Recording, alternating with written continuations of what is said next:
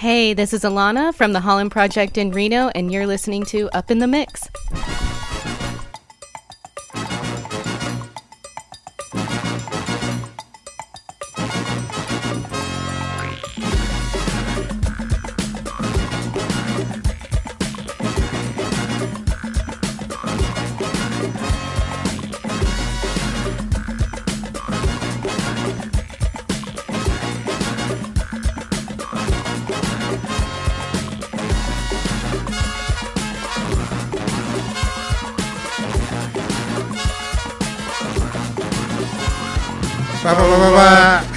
Another edition of Up in the Mix, coming to you hot from the Honeycomb Hideout. This is Sean. And you're not gonna go AKAs? I was thinking this is the radio show. We haven't done a podcast. you're coming in all weird. All right, take two. This is Sean, AKA. The truth, aka the super nicest, aka the R- Nar, Mr. R, aka not the black dude you thought I was. This is Caesar, aka De La Foto, your favorite neighborhood Mexican Ernesto, Captain Culo, Coach, Mr. Brunch, your local, also that poppy with the dad body, the brown man in the yacht club, How the fuck did he get El here? Hombre de la Gente, the habitual line crosser, the honey badger, and the baby whisperer. that was the latest one. We're coming in. You know, it's Saturday morning. I feel like the, the weather's got me. It's all it's fucking fall. It's all cold and shit. Now it's chilly and windy. it went from like uh, mid 80s to uh 60s. yeah, like went from hot to cold overnight. hmm And But, uh, that's how it changes here real fast. Yeah, cuffing season's here. It's already here. Look it up because I know um on uh, my Instagram Della Foto Reno, and it's with an F. Brown people don't use the PH, so uh, I put in cuffing season, and you know how you could tell how many people click on click on it. Like twenty people clicked on it, To look and see what it was. trying to see what cuffing season was. You know, it's an East Coast term. We're bringing it out here. Yeah, but how was your week? My week was good. Um, you know, shit with school. The kids are. Uh, we got some new kids, more new kids. Some kids are leaving, so Being being good and leaving, or leaving because they're bad. They're leaving because they're good. Their Alright. time's up at the school Okay. because they get so many days there, and once that's up, they get to go back to their zone school. So Yeah. just interesting. Like you know, middle of the semester, the end. You know, you can. It's just. It's just same shit, different day. Yeah. How was your week? Uh, it was good. I got to go shoot some photos for an event. Um, you know, salute to uh, Michael Mobley, always hooking it up, along with Yo Barino. Um, yeah, we just had a blast, shot some photos, and it was just a good time. It was good, and uh, it just it's a crazy event. I probably should talk about it then, because it's like, even though we're gonna play this down the line, but Okay. but it's the Yelp Astronomy event, and it's like a yearly event now that Yelp Reno puts it on. And kind of like um, for all the Yelpers out there, they could RSVP. I guess uh, there were like a thousand RSVPs, and so obviously they're calculating about 800 people gonna be there because 20% probably just won't show up. And and it's always people. Most of the people I've never seen in town, but apparently they go everywhere in Yelp. And then like even even Michael is like, I've never seen like half these people that come because Michael will teach a class. Mhm. He's like, I've never seen these people, and they just like, It's people trying to get out in the town. yeah, Not everyone goes, you know, not everyone has the same lifestyles we do. that's true. But they get an event for them for them. When are we gonna get our event? our events are every Friday and Saturday. Like, just everything's set up for us. Like, Like going to public house, yeah, like not waiting. our normal lives are their events. Like, That's true. That's true. All right. I mean, everything that happens downtown is geared towards us. Yeah. In Midtown. All yeah. the yeah, all the events are uh, are our thing. Well, that's true. All right. Anyway, but but there's just so many people lost in the sauce and um like elderly people that are usually like you know they look pretty calm and composed but then they get free alcohol and they they turn good for them. They need- run yeah, amok. get up and have a good time. it's it was good it's One day good- you'll be like that too, Caesar. i'm like that now anything free i'm running amok Well, we have a special guest for this episode, just like every other episode. Uh, we have talented writer and just pop culture referencer and commentator. He has very funny posts on Facebook about his everyday life and his observations in LA. Because while that shit happens to you, I feel like we have Sean Barron. Welcome, Sean, to the show. welcome Oh, thank you, thank you. Uh, very impressive nicknames for for both of you. Do you have any? Do you have any? I, I, um, Sean Baron? I can't. I can't. You know, I just I have I can't. You can't make up your own nickname. You nickname. can. It has so, to. Yeah. You know, but growing up, I was the the Red Baron, and you Oh, could dang. use your imagination. it's because I was always caught red-handed in trouble. Uh, Um, That's a good. it was pretty good. um, yeah, so that that was that was it growing up. Um, I get I, I have a nickname at the dojo because I do Muay Thai, and it's Bones, but that's because I'm bony. Yeah. yeah. but it's a it's compliment in this case. So Mm-hmm. All right. yeah, all the stuff that I used to get made fun of, like in high school for like being being skinny and bony, it's all great in Muay Thai. Fuck me. You fuck me. It's Love good. those bones. Yeah, exactly. Throw those bones. them, them elbows. Exactly. Ouch. So Uh, we have a question we've been asking and just debating in general. Um, first, the first one was like, does pineapple belong on pizza? We firmly established yes, it does. I'm glad you said that because I I agree. Um, I don't even like it on pizza, but I'm a firm believer that you have the right to have Yeah. it on pizza. Because Abel, Abel hates it. well, have Uh, you had okay at Noble Noble Pie Parlor? They have uh, it's um, prosciutto, jalapeno, barbecue sauce, pineapple, and That it's amazing. super fucking good. It's amazing. You should The definitely barbecue, try it. yeah, yeah. Mm, okay, That's good. I have to try that out next time. Noble I'm Pie, there. holler at, deliver, please. Yeah, yeah. I, I saw some post that they were uh, they're having Guy Fieri in or something. They did a couple They weeks did, ago. Or they Yeah, did. Okay, yeah. they already Yeah. did. Mhm. Yeah. People love to hate that guy. It's very interesting. Those bleach tips, man. Well, that yeah, he looks like uh, a bloated Sugar Ray, doesn't he? Very true. I mean, the guy enjoys himself though. No, I He's. I heard he's a really nice guy. Yeah, I have like nothing very, against very him. nice. Me too. Like Like- I don't. I I actually. wa- like sometimes I'll watch that show if there's nothing else on. I'm chilling. Especially with his flame bowling shirts on. yeah. yeah.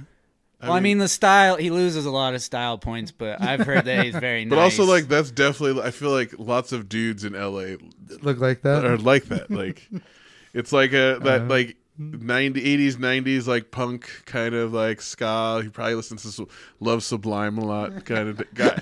and it's it's uh, guys who who are wealthy, so they're rich enough to where nobody's ever told them that their style sucks. Their style's whack. Yeah. I know one person exactly, exactly like that.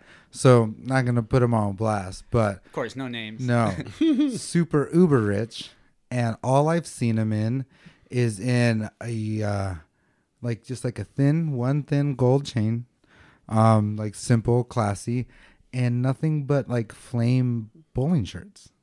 Yeah. And then he'll have more. He has more money than I could ever phantom. So like, and it's Fathom? wild. Fathom. I wasn't gonna say anything. Yeah. Phantom. You guys should correct me because that's why I take pictures. I don't. I can't read.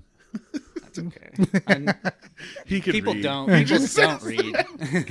He just. I mean, you read more than most people. I do. You have books and shit. Yeah, I got a lot of books, but yeah, I'm getting worse at reading. Uh, I uh, I'm developing like dyslexia. I think. I'm Really? like- yeah, like flip words around and stuff. Like we'll blame all the preservatives in the food. something like that, man. And all this all this screen time and all this Oh, that swipe blue and light. That might scroll. help. That might or hurt it. Yeah. The blue light. I have to take. I know you have to. Mm-hmm. I have to take breaks from the screen. Or Yeah. Yeah, not I get I get so much migraines, especially like my nine to five in front of a screen, photography, like Yeah. editing, and then like doing the radio show and stuff like that. It's so much, and sometimes it's just like you just wake up with like it's I'm kind of my vision's all blurry. Like, I'm like I can't even drive today Yeah. until like a couple hours, and then the migraine hits, and then it's a lot of coffee. Yeah. that out and then there. th- if you don't drink coffee, your headache is like three times as worse. Mhm, it's 'cause like- it's a going through crazy caffeine thing. withdrawals. Yeah. Maybe this is the coffee doing this because I don't have this, Mm-hmm. but I don't drink coffee. No, but like coffee helps. It's the caffeine in the coffee, so that's why when you chew um, Bayer or whatever, there's caffeine in there, and it helps with migraines. But I mean, maybe it's the lack of the coffee that's causing or the caffeine. So I should drink more coffee. You should drink. Well, should I, I drink plenty of coffee. That's no, for like sure. the caffeine is causing your la- You know, you have so much caffeine, and then when you Uh-huh. don't have it, you get a headache. Maybe that's what's causing it. no. I just think when it's like I am like 20 hours for 20 hours Maybe a day for time- four days. Maybe you spend more time on Ugh. screens. You gotta, yeah, you gotta like. That's cut that worse than me, man. No, because, I'll like, get in some- twelve on a Because like day. some sometimes the, so the nine to five that's eight right off the bat. yeah. I get home and like um like right now especially like I'll probably have a migraine like next couple of days, but I'm I had two weddings back to back I shot, so it's just like all this like time to edit and You gotta everything get like one of those screen things that like cancels out the light. So uh, the screen I, t- I took them both off the blue light, but still your eyes get so tired. Hmm you need more sleep. Yeah, but then with the baby Health, bro. hmm Come on. Self care. True. It does- We had that whole conversation. I know, but it's only a little bit of time that I'm like this busy, and it's like you know, it's nothing too crazy. After like the next week, I'll be fine. Well, the next, the other question besides pineapple on pizza, that was a tangent. Which is a resounding yes. I mean, anybody who's against it is simple minded. I don't understand. Like, yeah, simple-mindedness. cares? Like, you don't have to have it on your pizza. Exactly. it's The- like the gay people marriage. have- the like, people why? have- yeah. like Like those marriage. Guys at uh, New, New York Pizza, they're like, you know, don't, don't even ask about pineapple. We'll Yeah. slap you in the face. Uh, Make it's sure you all fold it right. yeah, exactly. Calm down, bro. It's pizza. What's the next one, Sean? The other one was the hot dog is a sandwich thing, Uh huh. and we we agreed that it was not. It's not okay. And then uh, what's the, the peanut butter? The- so this the, the one we're on now is how do you make a peanut butter and jelly sandwich? What kind of bread do you use? What kind of jam? Do you The put anything ratio. else on it? Okay. Um so you know this might be a little weird. I I would probably choose if I could make it perfectly how I want. I would use uh I would use potato bread. And then like I country potato bread. Yeah, like and that. then I would do I'll do peanut butter on both both pieces of bread. But then I do uh, jam, and it's probably going to be raspberry jam. Okay, to okay. tell you the okay. truth. Okay. And I'll do it only on one side because I can't I can't have too much jam. can't double It's- it. That's the no. uh, that's how I, I say I'm pretty much the same. I just use different bread, but peanut butter both sides. Mm-hmm. Are you using that jam. the natural peanut butter that, that the kids are crazy about No, these I'm days? still or old school using Skippy. Peter Pan, Skippy. Skippy. Yeah, okay. the creamy Skippy. Uh-huh. I'm good with that. I mean, I, for a while, I was buying all natural peanut, but it's so much more expensive. it really is Like, all natural. Anything like I was like, peanut butter is one of the things I can't, like, I don't eat it that Enough often to for me pay to, that to extra bump. justify being like, I'm going to pay five extra dollars for this. It's yeah. just- I do get like the. At work, I have like I get like the natural jams. I get the strawberry. Ooh. Mm-hmm. Strawberry is my jam. Yeah. Doesn't the Smuckers lady live out here? What? Like, yeah, I think I didn't so. know that. Dude, I'm gonna do some research. Yeah, you should. I I, her on the podcast. trying to get it straight from the source. I think I think so. Don't quote I me. wonder what the number one one jam is. It's Because I gotta feel be like Smuckers. What I mean, like flavor, like grape, Oh. strawberry, raspberry, peach. Because I like I bet grape. For you, what do you think? Maybe gr- grape or strawberry is probably about those are the That's yeah true. those two. But like I know a lot of people who like peach or like raspberry. Mm-hmm. Like my whole family just uses peach What about apricot? or uh, Jam. apricot. Yeah, yeah. I don't like when they have like the peel, like orange peel in the jam. no, I don't like any sort of debris. Like I'm not not with it. um, what about those? What about the the peanut butter that comes with the jelly slots in it? In like it, The jar? that's a, I'm that's a little too that. weird. That's no, like yeah, super that's processed. not- yeah, that's I like awful. I like to That's have fake. my control over my peanut butter. Yeah, Yeah, I'm like, I like. this is just too artificial. yeah, that's worlds colliding in the wrong, the Yeah, wrong I'm kind not of ready way. for that. Yeah. But I do I do like when they have it in the tubes though. Sometimes like a Oh yeah, yeah. Mm-hmm. No, I have. Yeah, I get it. The uh, the jelly in the tube sometimes too. Oh, they do. Oh, So okay. you just squeeze it. yeah. yeah Because then you get like nice even amount. I feel like you control it better. yeah. And it's like it's like especially at work, you know, like Mm-hmm. it's just very easy. That's Space ne- that's some next level It's like space age technology.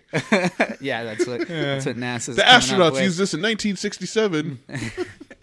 well, uh, tell us about yourself, Sean. You're from Reno, right? Um, yes, uh, but well, I mean, I, I was born in Fullerton, and I uh, up until sixth grade, I lived in Joshua Tree with my Oh, my mom's side of the family, and then in sixth grade, I moved up to Reno to be with my dad. Um, and so from sixth grade onward, I, I was in I was a Reno native. So for me, whenever I if the way I think of it is, yeah, I'm, I'm from Reno. Like I'm I'm a Reno native. That's what I went to tell people.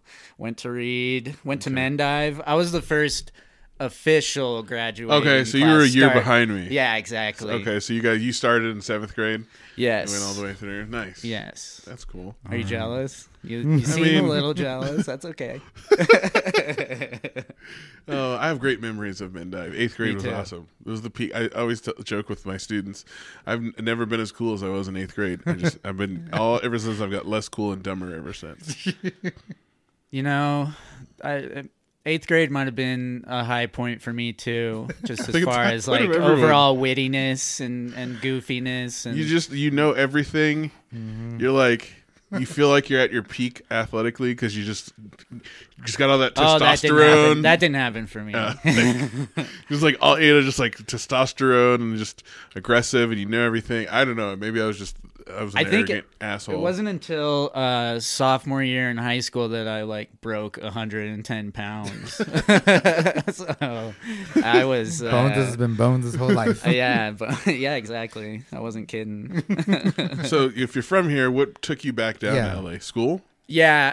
Um. So okay, I I went to UNR, and that's where I got uh, my useless English degree, uh, and a, a history minor, which which I I still use Look to this you. day. I, I love history, You man. could be I a think teacher. it's yeah. I could, I could, but would I?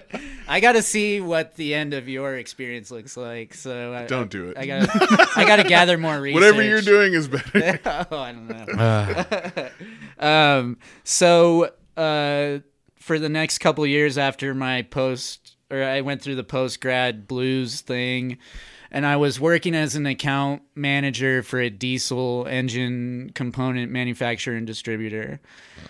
Yeah, exactly. You were, I heard that snore almost. Um, that's exactly how I felt. Um, so I I was put in a position where I was talking to to rednecks who were making me feel stupid because I didn't know enough about diesel engines, and I was like, okay, I can't I can't be in, in this position. Um, and so I started like uh, s- sort of looking for graduate programs and I decided I wanted to try to write screenplays because my background was more in journalism and writing short stories.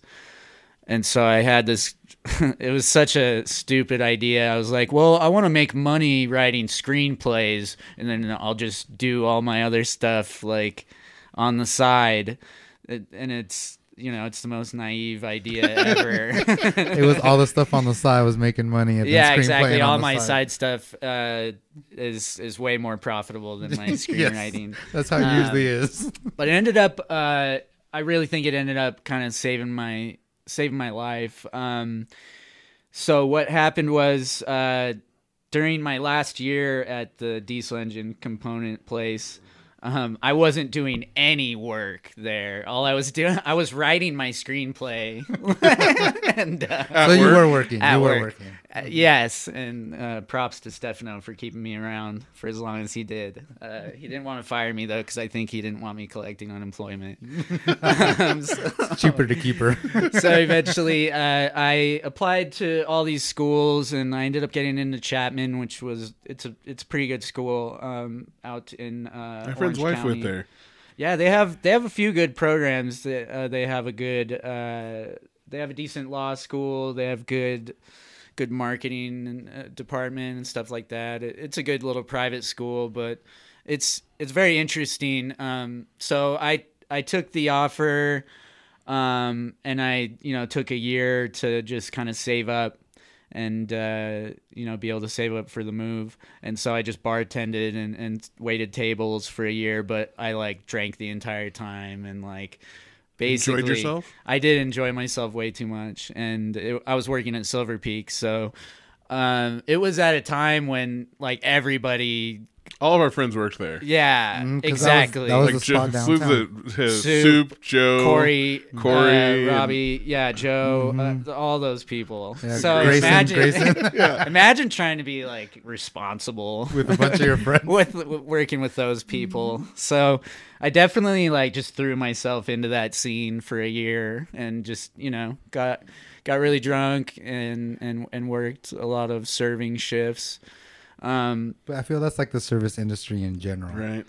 yeah, 'Cause we know a lot of service industry people, and they're just like, like, like you, like always having fun, uh, working and making that. Because you work hard. It's hard work. It is. it's stressful too. Yeah, stressful which and it doesn't fast need paced. to be. I- I used to be so wound wound up so tight. Like, I think like because I waited tables for the better part of ten years.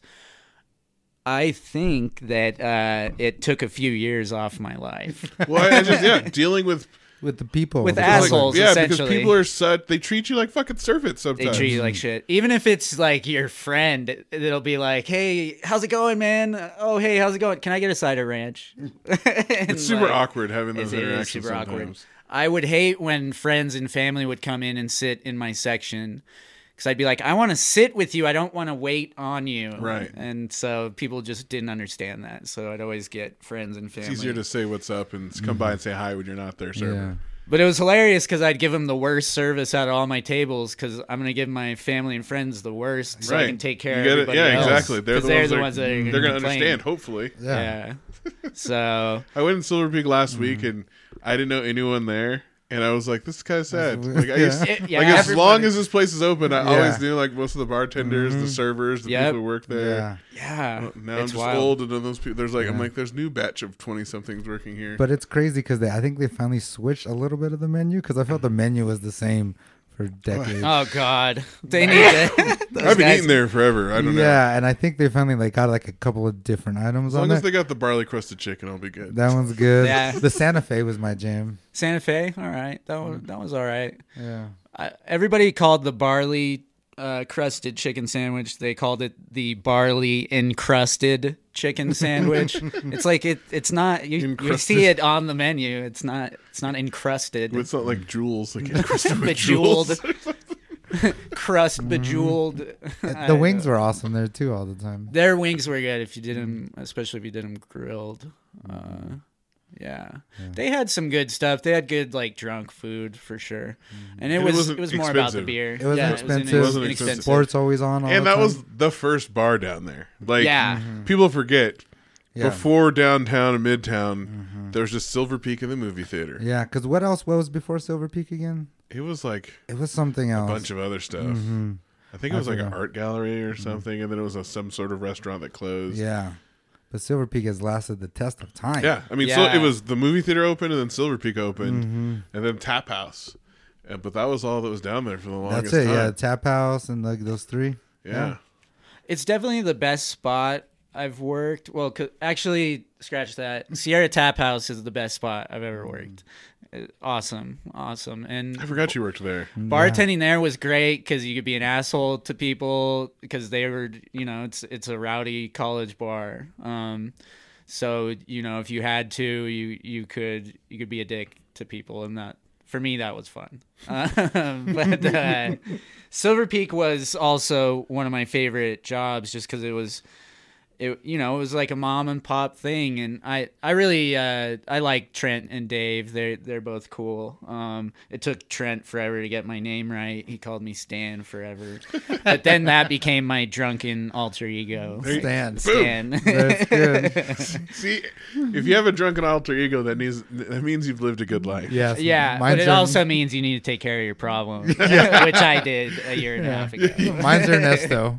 ernesto Yeah, That's mine's pretty er, yeah, mine's Ernesto. But Ernesto hasn't come out. That's the thing. I haven't seen Ernesto. in he a has- long he time. doesn't come out in a very long, and like it's good. You know, Yeah, like I said, like you you got to fix your problem. Yeah. yeah you gotta work through it yeah, it, it's like it's like a mental thing. You know, it's the alter ego that comes out. oh for sure Uh huh. for sure and But- it and it always wants to come out uh, when you're drunk yeah, yeah, because that's when you're. It's like uh, it's like the Hulk and Banner. You know, because like instead of like being angry, kind of like sets the pressure off. Being drunk lets down your guard. So then oh he's yeah like, Rah! all the inhibitions Mm-hmm. are low like you'll tell tell somebody what you've been thinking for Mm-hmm. the past 12 years about them Like, why did I do that? yeah That's the best Oh. part about getting older. Not like I never wake up on like a Saturday or Sunday morning like, why did I say that? Never, yeah, I haven't felt that way in years. It's great. It's a great feeling. Not that's have. good You got to be confident in your stroke. well i had to quit drinking for that to happen to me but you're you're a responsible man who, who knows his limitations so i'm glad you were able to It took a long that. time. Yeah. yeah It took. I mean, it took like 15 years. of experimentation. Yeah. Yeah. Knowing you're pushing the limits all the time. Oh yeah. But uh, so you saved up for a year. Yeah, I saved, saved up for a year bartending, and uh, you know, I just moved. I did the move out there, and Where'd you first move to out there? Garden Grove. Okay, okay. It was Okay. oh, it was a, one of the worst cities Yeah. I've ever lived in, and uh, I got That's I got a good screwed. spot to start. I feel like when you move to LA, you have to live somewhere shitty. Oh, yeah. To like get to know the city and, and like, know yourself. Yes. Yeah, um, Once again, limits. yeah, and so I was in Orange County, which you know it's it's uh, south from L.A. and it's kind of outside of the the movie scene per se. So it was a good little spot to incubate. But it was interesting um, coming out here, and so Garden Grove is like I I came out not having a place to live. Um, I just had a bag.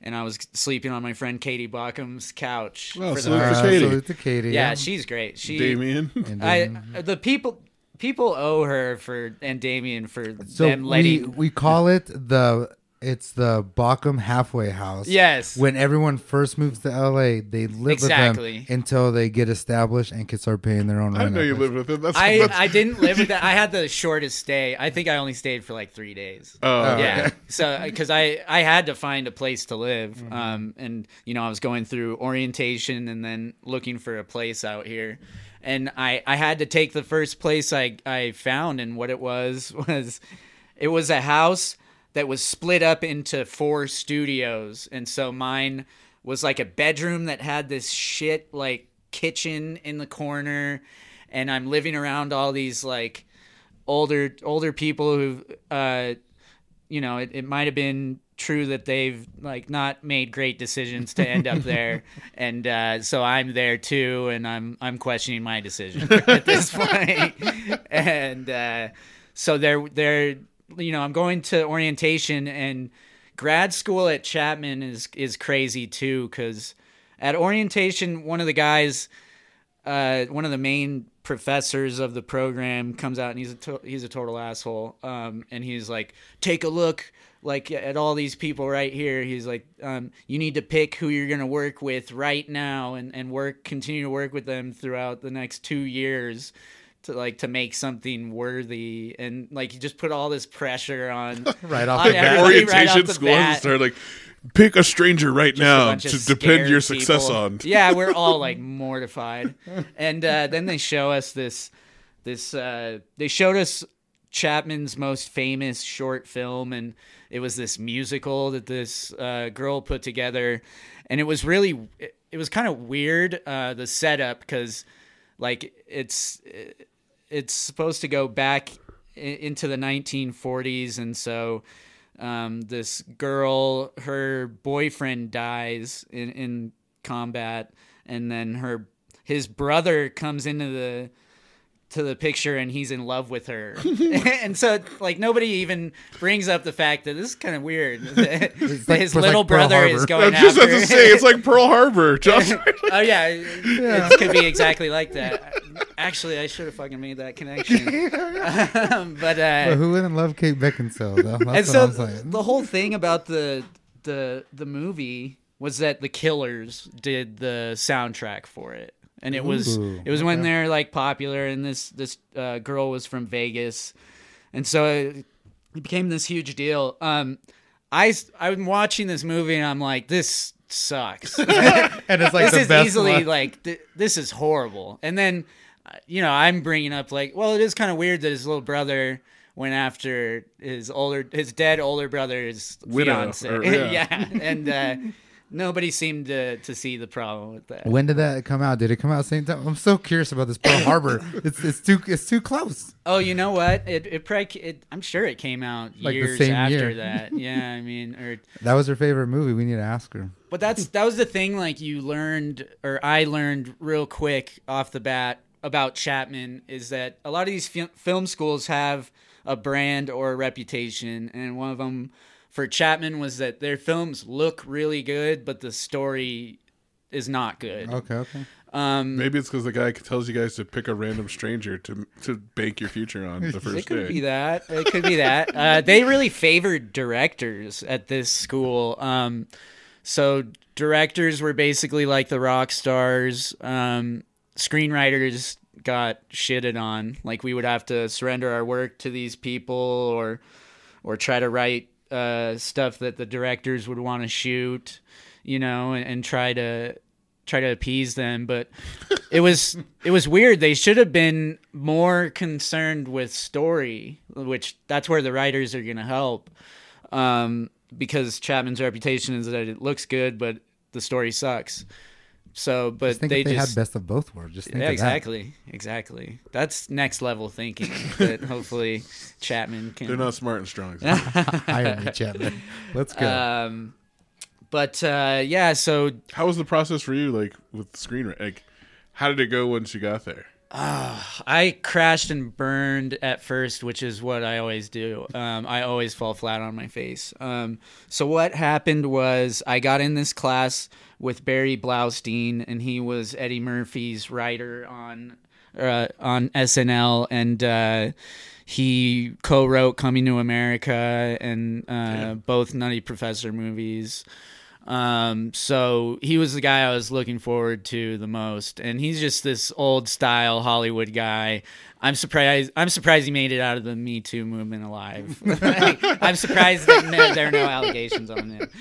just kidding. He's a real. He's a really good guy. but uh, so he he directed this movie called The Ringer with Johnny Knoxville. Oh yeah, I see Yeah, that movie. Yeah.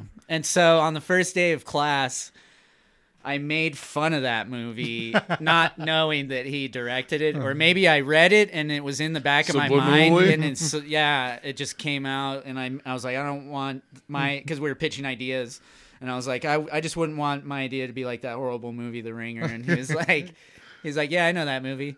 I made that movie. Hmm. you could seriously hear a pin drop in class. the Red Baron uh, strikes again. that, exactly. Exactly. And he hated me like a bastard for the rest of the semester. Um, and I even have a friend. He he's like, I still tell that story to this. To That's this that's a that's a tight one. fucking funny. It's like a, it's like fresh out of a movie. It, it's it gave me some pretty sweet uh, street cred right off the bat. Dude, going in hard against your teacher. Oh, but movie he, fucking sucks. he fucking oh, the movie I made. like my first uh, like the first draft i had to turn in the first 30 pages of my script and he just completely shitted on it. He was like oh he was he was saying awful things like i think you're wasting your time.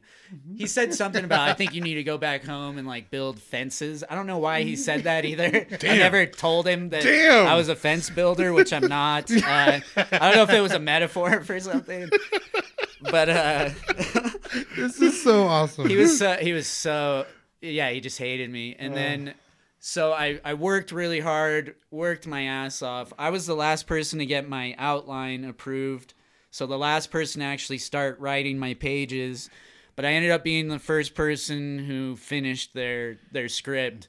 And uh, he by the end of it when i turned in the the final version he's like sitting with the class and he's like you know, I gotta say, Sean, I really wanted to hate this, and uh, you made it really difficult. Like, so he he wanted to hate it so bad, but he ended up loving it, and you know, it was just a really good. It was such a cool journey with him, and I'm still friends with him today. Uh, I'll meet with him for lunch, uh, you know, once every few months. And he's just great to talk to because he's been through it all. Like all the shit that I'm going through right now, he's got a story for it, and he's got he's usually got great advice. Yeah, so he's like a mentor. yeah, exactly. now, now a good mentor, dude. That's awesome. Exactly, and Even though you shit on his film. even though I shit on his film. See, I don't know. I uh, I can come back from it. Like, no matter how bad I start with my foot in my mouth, I can pretty much usually come back from it. That's good because you learn from your That's a mistakes. good skill. I Yeah, a lot of Yeah. people can't. A lot of people can't Yeah. do what you can do. That's everyone, good. messes, you, everyone messes up sometimes. Every like, does. And it's about like teach us to do what you're talking about. You Yeah. gotta take a L. Oh get- yeah. bounce back. Oh yeah. Well, it's kind of like uh, professional comedians. Some of them are even funny after they tell a shit joke. Like just the way, like Mitch Hedberg was really good at, because he'd be like, "Here's a joke," and he'd be like, "Ah, fuck, that sucked." Like, uh, let's let's do the next one, and just the way he Keep would do it is so funny. Like, just it, by owning it and and you know not letting it. and This knowing is- your this is mistake. and very knowing- sound advice. you're Yeah. Oh yeah, but it is true. Like I I always learn from my lumps. Uh, Me too. Like you I have to do stuff physically. Yep. Like you could tell me all the jargon you want. All like I'll keep it in my mind, but then when I physically do it and I I make a mistake, cool. Tell me I made the mistake. I'll fix so I can it. do it. Oh, yeah, like I, same thing. Like Mm. people are afraid of feedback. I'm always like, no, you give me. Fe- I'm gonna keep doing what I'm doing until you tell me it's Mm-hmm. Wrong. If it's wrong, I'll address it. Exactly. But like, if it's not, like, if, if no one's telling me I'm doing something wrong, I'll I'm just gonna keep, keep doing, doing it wrong. Yeah. Yeah. Well, yeah. and they got to tell you right away too, because if Mm. if I'm doing something for an entire day and then you tell me at the very end that I'm doing one part of it wrong, it's like, why didn't you tell me at the beginning. at the beginning? Just get it over with. It's Yeah. just tough because a lot of people they Can't. can't, they can't uh, take that criticism. yeah, And they and then it breaks them down, and then they, they, they get do worse. defensive, Yeah. and then it's I'm always like, all right, cool. Uh, you told me that. Okay. All right, I'll fix it. Like, Well, that's uh, being a writer. Uh, I I I need feedback. Like the worst thing, if I send you something to read, and you're my friend, probably the worst thing you could come back to me with is just like, I liked it. That's it. no, definitely. No way. You were I want to hear criti- like I want to hear what you thought, what you struggled with, what questions you had. Like you know, like uh, You got to find people like Mm-hmm. when we were practicing for the podcast, we would like just record practicing and send. We sent it to friends and like we picked people who listened to podcasts, but also were critical. We're going to be honest with us, yes, and like we got a lot of good feedback from that, and you know adjusted because of that. Mm-hmm. yeah. And I Yeah, bet we didn't want them the to be like, "Oh, it's better." awesome," you know, like really, Yeah. this is our first time we ever did it. It's probably not awesome. Yeah. Yeah. No, because I always get mad too when I ask people like, "What do you think about this photograph?" You know, and they're like, "Oh, it's really good," and I was like, "No, what do you think about it?" Like, like- Yeah, like, you almost can't ask your friends and family to critique yeah, art, your it's, art. It's pretty much wasted time. yeah, um, yeah, especially family. Like, ugh. So it's like you know with students you know i want to support the artistic so like i'm always supportive but then like offer critique as well so they That's great. because if you don't critique i feel like they don't take you seriously and then they're gonna think that everything they do is great, and that's where not. you're fucked. yes yes That's where you're fucked Uh, not everything's good on the first draft. no. have you always so have you always been creative like when you were younger did you write or do anything other creative outputs Yeah, I was definitely creative from a, a young age. Um, I made uh, like a little. I made a magazine in elementary school, like. Uh, Like it your was own? handmade. Yeah, it was like handmade, and I I made like ten of them and like pa- passed them out on, cool. at That's school, cool. and it Good, was yeah. all what like was it about it was I was a comic book nerd when I was a kid, so it was all like comic book related shit. Um, you know, and uh, I had my friend Martel d- do the drawings, and I did the, you know, The writing? writing, and uh, it was cool. That's awesome. Um, yeah right yeah, um, and it's funny because like I was way in the comic books back then, but now I I'm not. I'm I'm not into the superhero like genre. What was your genre, Um, w- you mean right now? or like as a kid, and how it's changed? So I mean, I I loved superheroes as a kid. I loved X Men. You know, I I had all the Marvel trading cards too. I would even I go forgot. deep cut. i have those too i completely Yeah, forgot about those are that great, and they had all their like strength levels. Yeah, and yeah. shit. Weaknesses, yeah. Yeah, uh, those were awesome. Um, being a kid in the 90s x-men was fucking hot Dude, dude, X Men. X Men was the shit. the Wolverine. cartoon and the the co- like they had two they had the break because they started the x-men over like and they had uncanny x-men the new x-men and then they had the comic the cartoon too Yeah, the cartoon was a big deal. I remember I, I loved it. I watched Yeah. it a lot, and uh, Uh, Wasn't there only like one or two seasons or something? no there was five There was five. i just watched the video about it the Really? other 'Cause day I feel when I was a kid, I kept seeing repeats all the time and getting, getting annoyed. like fox was super cheap at first and then like because i think like this one of the seasons has like 40 episodes but then all the other seasons have like 15 Oh dang! or 10 yeah mm-hmm. yeah, it's like what happened there.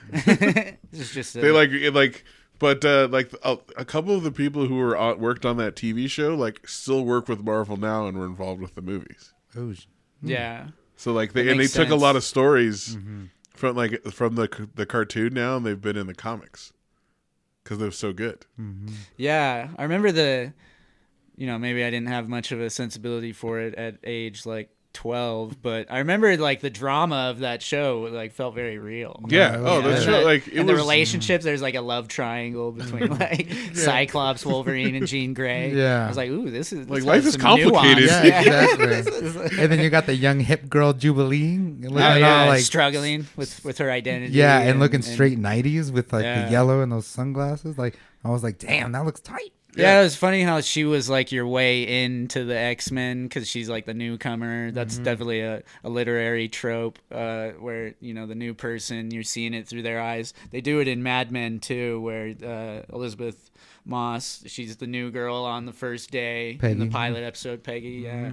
Um, so I, I kind of I like that kind of stuff. I like It's good, yeah. Because I, I just it's funny. I just rewatched it again that season. Mad Men. Yeah, oh, so good. I love it. And like, there's like shows I'll rewatch every like couple years again, and that's like one of them. It's like Oz, uh, The Wire. Oz. I got to get into Oz. I've actually only seen a handful of episodes. dude. It's the the writing there. It's fantastic because it's just like like a bunch of different stories. Well, that was and that was like the first HBO show that you know, like you could make TV. Like now, TV shows like that are, Yeah. are common. So it was like that the- was the first one. It was like The Wire was like the one that was like stood out, and then like Oz, and then Sopranos. was, Yeah. yeah. Sopranos is is uh, my my personal favorite out of all those. But uh, all of those shows you mentioned are huge, hugely influential, and still up there. still to this day. Yeah, to this day, uh, you know, top five. A Top few of five, those yeah, are just like The five. Wire, Sopranos. like you watch the Sopranos. Sopranos, ep- like it's just good, right? Like it's good It's writing. amazing. Yeah, it's great and it doesn't tell you what to think. Like that's what I love about it. But it's also hilarious because it's like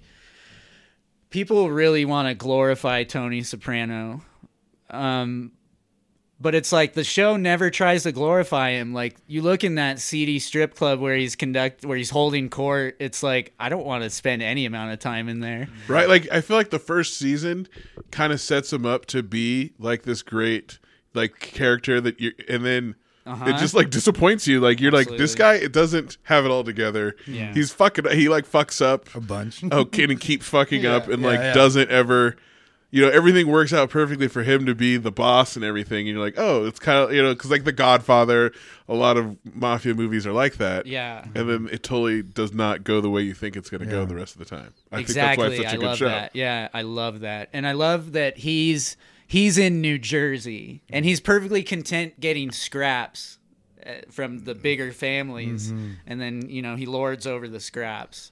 I think it's it's very. You know, I think it's a brilliant choice for that character. right A brilliant choice too to not be like, here's more New York mafia guys that you've seen a million times. yeah i I mean it, it, It's so there's a reason why it's such a fucking Yeah, exactly. Yeah. Oh yeah, it's there's there's so many so many memorable characters, so many memorable moments. Uh, it's it's funny like when you talk about shows and movies like like sometimes I just think with my students I'm like I want you you should watch certain shows and movies just because of the life like what it teaches shows you in life and I think The Sopranos is definitely one of them because it doesn't Mm-hmm. glorify it doesn't glorify a lot of things that like young kids do glorify. Mm-hmm. exactly, and that's what's important. And I think I remember uh, seeing one of your Facebook posts, and you you were talking about that Cribs with Mariah Carey, and you're like, it's important for people to see that that celebrities are insane. They're not real people. Just coming out of the tub, Like, Right. thirty changes, like and Yeah. it's just like a certain level of Absurdity. yes because it's your existence is absurd. Exactly. true. I feel- It's like Bill What are we Murray always says, about like, you want to be rich and famous, try being just rich first. yeah. That'll probably be all you need. That's like, Yeah.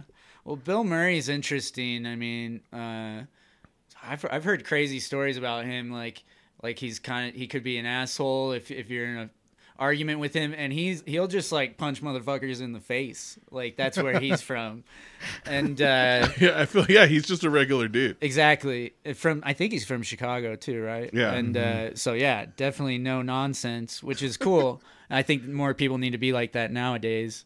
Um, but uh, Yeah, he seems more like kind of down to earth at least. I always I hear stories about how he'll like jump behind a bar that he's at and just start pouring drinks. Yeah. and, or like hang out with like a bunch of people Yeah. like who- Yeah. like like some dude's like yeah we bought him a drink and he came and drank with us all night afterwards that's what I'd be doing if I was right a why celebrity. like why aren't Why- all celebrities doing this and hanging out and just being like doing awesome shit, shit, yeah. and and surprising people with your awesomeness? Like, I feel like younger celebrities do that more or athletes mm-hmm. yeah, do that more than like more of the established mega rich like Tom Hanks isn't going to do Will Smith's not going to do that Yeah, uh, Will, that's Will Smith. I don't know. He's he's pretty hilarious on his YouTube thing.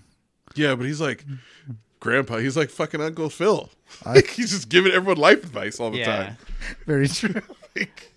Have you uh, just turning into Uncle Phil. have you been paying attention to OJ's Instagram? I saw when he was talking Or no, it's his Twitter. when he was talking shit Twitter about six nine yeah, it's Yeah. he's like motherfucker I got away with double murder Yes. Oh my god. I'm god. like OJ's out here wilding Oh, OJ's, You don't give a OJ's shit. insane. Uh, I almost need like I don't have a Twitter but like my buddy does Mine is like so defunct. Yeah, like I had one and then I never used it, but I'm like, I always need one just to follow and see what's going on in the world because so much stuff happens on Yeah. Twitter now. I mean, the president fucking, like, you know, him and his shenanigans. yeah, Yeah. like politics and Uh-huh. major things are played out on Twitter. Yeah.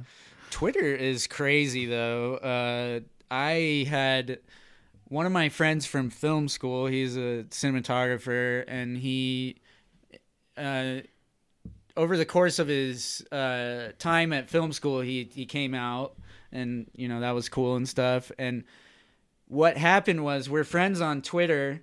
And he, he gets really into like BDSM stuff, and he doesn't change. He doesn't get a new account for his BDSM stuff He just It's randomly just posted on- on, his Twitter. on his Twitter, and I see all of it. And now I see a whole different side of this guy. I had to unfollow him because I didn't, I didn't want to see that side of him. But it was so weird that, like, he didn't like have a, a dummy account for that, or or like uh, an account to be doing that sort of stuff on. Uh, very. That's, I mean, He was putting it all out there too, and, and hey, I mean, I was like, yeah, I would, I would have appreciated a little f- warning ahead of time.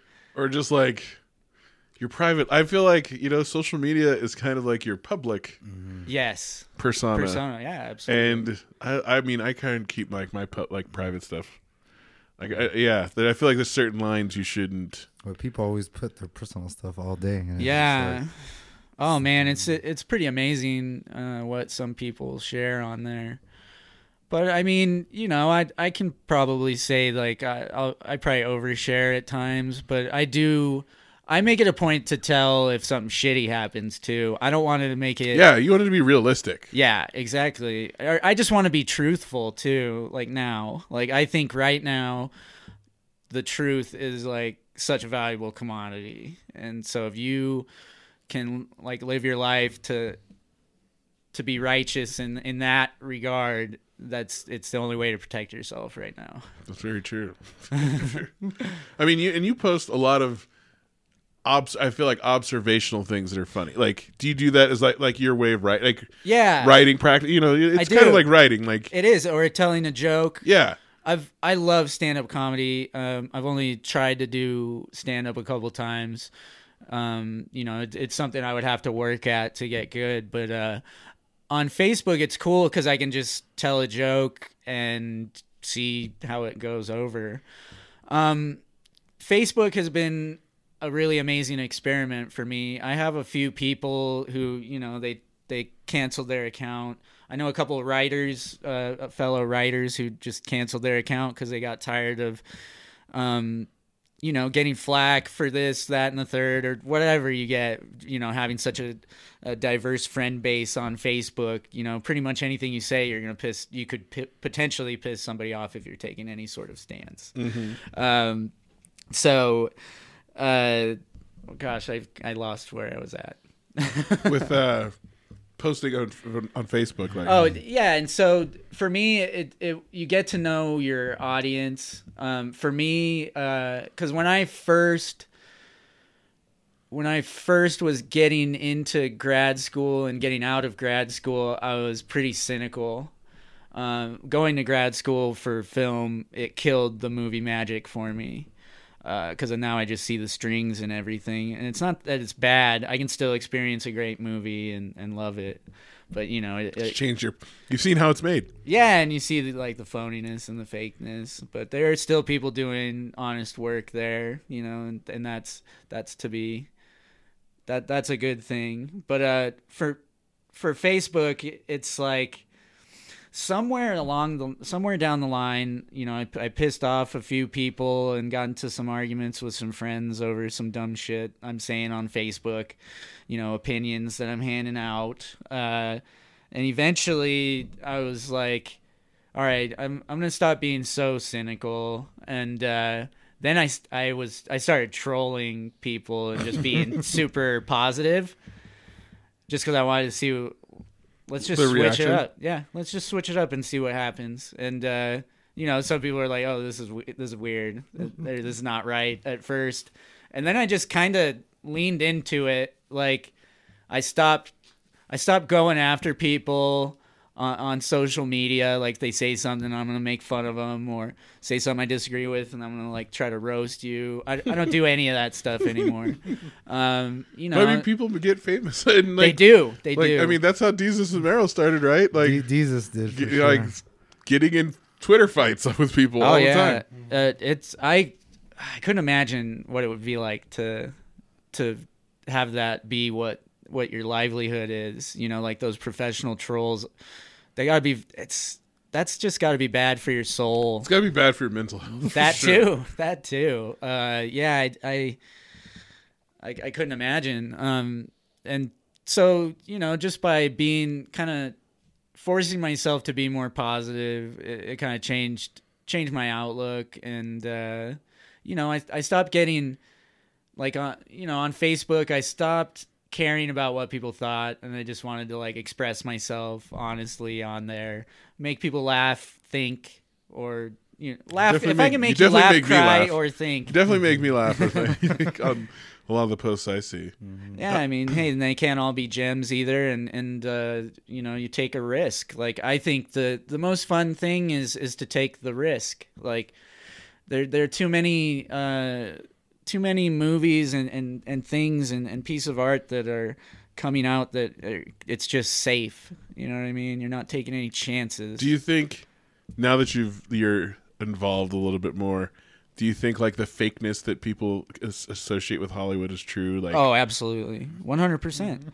Because it's all it's in social media too. Well, I was an assistant to a screenwriter um, my first year out of uh, of Chapman and uh, you know, so like she'd throw a party for people and um y- like you, you see the projection of what people are putting out there and then when you see somebody doing their day-to-day thing and it's like oh here's this is the real this is who you are and then this is who you project and it's not always the same. it's not it's pretty much never the same uh but you know it, it's all about uh, hollywood is a lot about perception um and it's a lot about momentum or or buzz. Like if something is hyped or generate like we were talking about uh on facebook mid 90s i didn't get why that We all, yeah, we. Uh, i thought it sucked Dude, for me, like it's good because growing up, like riding BMX and stuff like that, it was nostalgic it's nostalgic. It's like the same thing. Like you're just hanging out with your friends. You're like starting to drink early and stuff like that. Like to me, that wasn't like a new story, but I think it got so much buzz because the average person out there don't know, doesn't know about that story, yeah and then so that's why it's like, oh, because we were all because he we were so hyped about it. You saw it. I forgot. I we never talked about it. I saw it like a few months ago. Yeah. And I was like, "This isn't that." Yeah, exactly. What's the big deal? Yeah, I was just he like- happened to post about it like a week after Mm-hmm. I watched it. I was like, "Dude, I just watched this movie. It was so like, I, it ended, and I was like, "That's it." Yeah. Yeah, and that ending where he makes the video of the that's such a cliche. That's been the ending. I was like, so "That's many that was like a t- like I said, like a too long pilot for a show. Yeah. Like that That's would have a been a good good call. pilot for a, like a TV show or something." Yeah. Yeah. And it was just like I was like, yeah, so that's why like a lot of people like I said, they, they don't know that story. So it's just it's good that it's finally out there. But like I think uh, I talked to other BMX and skate friends about that that's seen it and they're like, Yeah, we don't know anything special about that. That's like where we kind of like But it lived was a little bit. like going into it, like people were writing features on Jonah Hill and how the whole Ooh, like, he's a new, you know, he's the new standout director, and it's like, Dude, I didn't see anything. I didn't see No. any directorial choices there that mm-hmm. made me be like, oh wow, Yeah. this is great. It's funny too because right now he he is trying to get more money than Batman, so he's gonna be in like the new Batman. Who is but- he gonna be? Is he gonna be the villain? Yeah, I think so. And everyone projects he's gonna be either the Penguin or the Riddler. you know, I, I would but love he- to see him as a penguin. Yes, personally. but but he wants like ten million or something like that. And the who's a- Batman? Robert Pattinson. Yeah, and then the average salary, I guess, for um like your first time, it's between three and five million for the hero. Like Brie Larson got five, I think. Um, I forgot Good for her. Yeah, for and her. then like, but three and five, and he wants ten, or mean- something ridiculous. I'm like, oh my, and, dude, the roast you see when he was on like the roast thing, it was funny. They just kept making fun of his fatness, it was, or his lack of it, and going back and forth. It's pretty. Funny. Those roast, that roast, it was the James Franco The one, right? Franco one, That's yeah. what the They're better pretty ones. funny. Yeah, mm-hmm. it is one of the better ones. I just saw an excerpt. I saw Blake Griffin on the Alec Baldwin one. Yeah. Oh, and it was it was pretty fucking funny. Like, yeah, I was like, I'm surprised they still I like it. Always goes under the radar until like there's something like that that pops It up. goes by, viral. yeah, Yeah. because they keep doing them every year, and it's been going since a long ass time. Oh yeah, and then they do ones that aren't televised, Mm-hmm. and and yeah, Yeah. that that shit's been going on since like the fifties. yeah. Yeah. So, uh, like, how long have you been out in LA now? Oh geez. Okay, so I moved out 2014, so five, Five years. years. So, uh, what is your what's your what would be your ultimate goal if everything stacked exactly the way you wanted it? Well, whenever whenever I start making plans, like reality likes to likes to laugh at that because it, it's like I'll make a plan and then uh, you know or or I'll want something and it's like you're not gonna get that, but you're gonna get this, and it's slightly shittier than you thought it would be, but uh, that's what you're gonna get. And it's like, oh well, okay, I'll take that. um, I got no choice. so I, you know, my goal, like, I would love to be in a writer's room on a TV show that I respect. That's like one percent of shows, though. Right. Like, you know, my dream job would be show up to write on Atlanta. That's that's my favorite show. Dude, like, it's so it's, it's so. so we were gonna ask. I, we were gonna so ask you about that later. good. Yeah, Yeah, like, yeah. Mhm. like you know, as a writer, what are shows that you admire or like you'd be like, oh, I would love to write for that show. Yeah, because we've already talked like all time, so like Yeah. Sopranos, and then like current, so Atlanta. current uh, Atlanta. Um, I did. I watched Mindhunter, that that uh, that one on Netflix Mm-hmm. about the the FBI program that it's just starting out where they're profiling serial killers. So yeah, because I remember. Did you watch the movie Mindhunter? No, I watched the Hmm. movie Manhunter, the one with that's. Uh, that was what uh, it was made in the '80s by the serial killer I think one. I think there was like a Mindhunter one, and it had uh, Val Kilmer, like oh Cool J was in it. oh, There was a couple didn't other ones, and it's kind of like the same kind of thing as the Oh, Mindhunter. okay. Where they're um, Val Kilmer is like a uh, famous FBI profiler. Yes, okay. and then so these new recruits come in.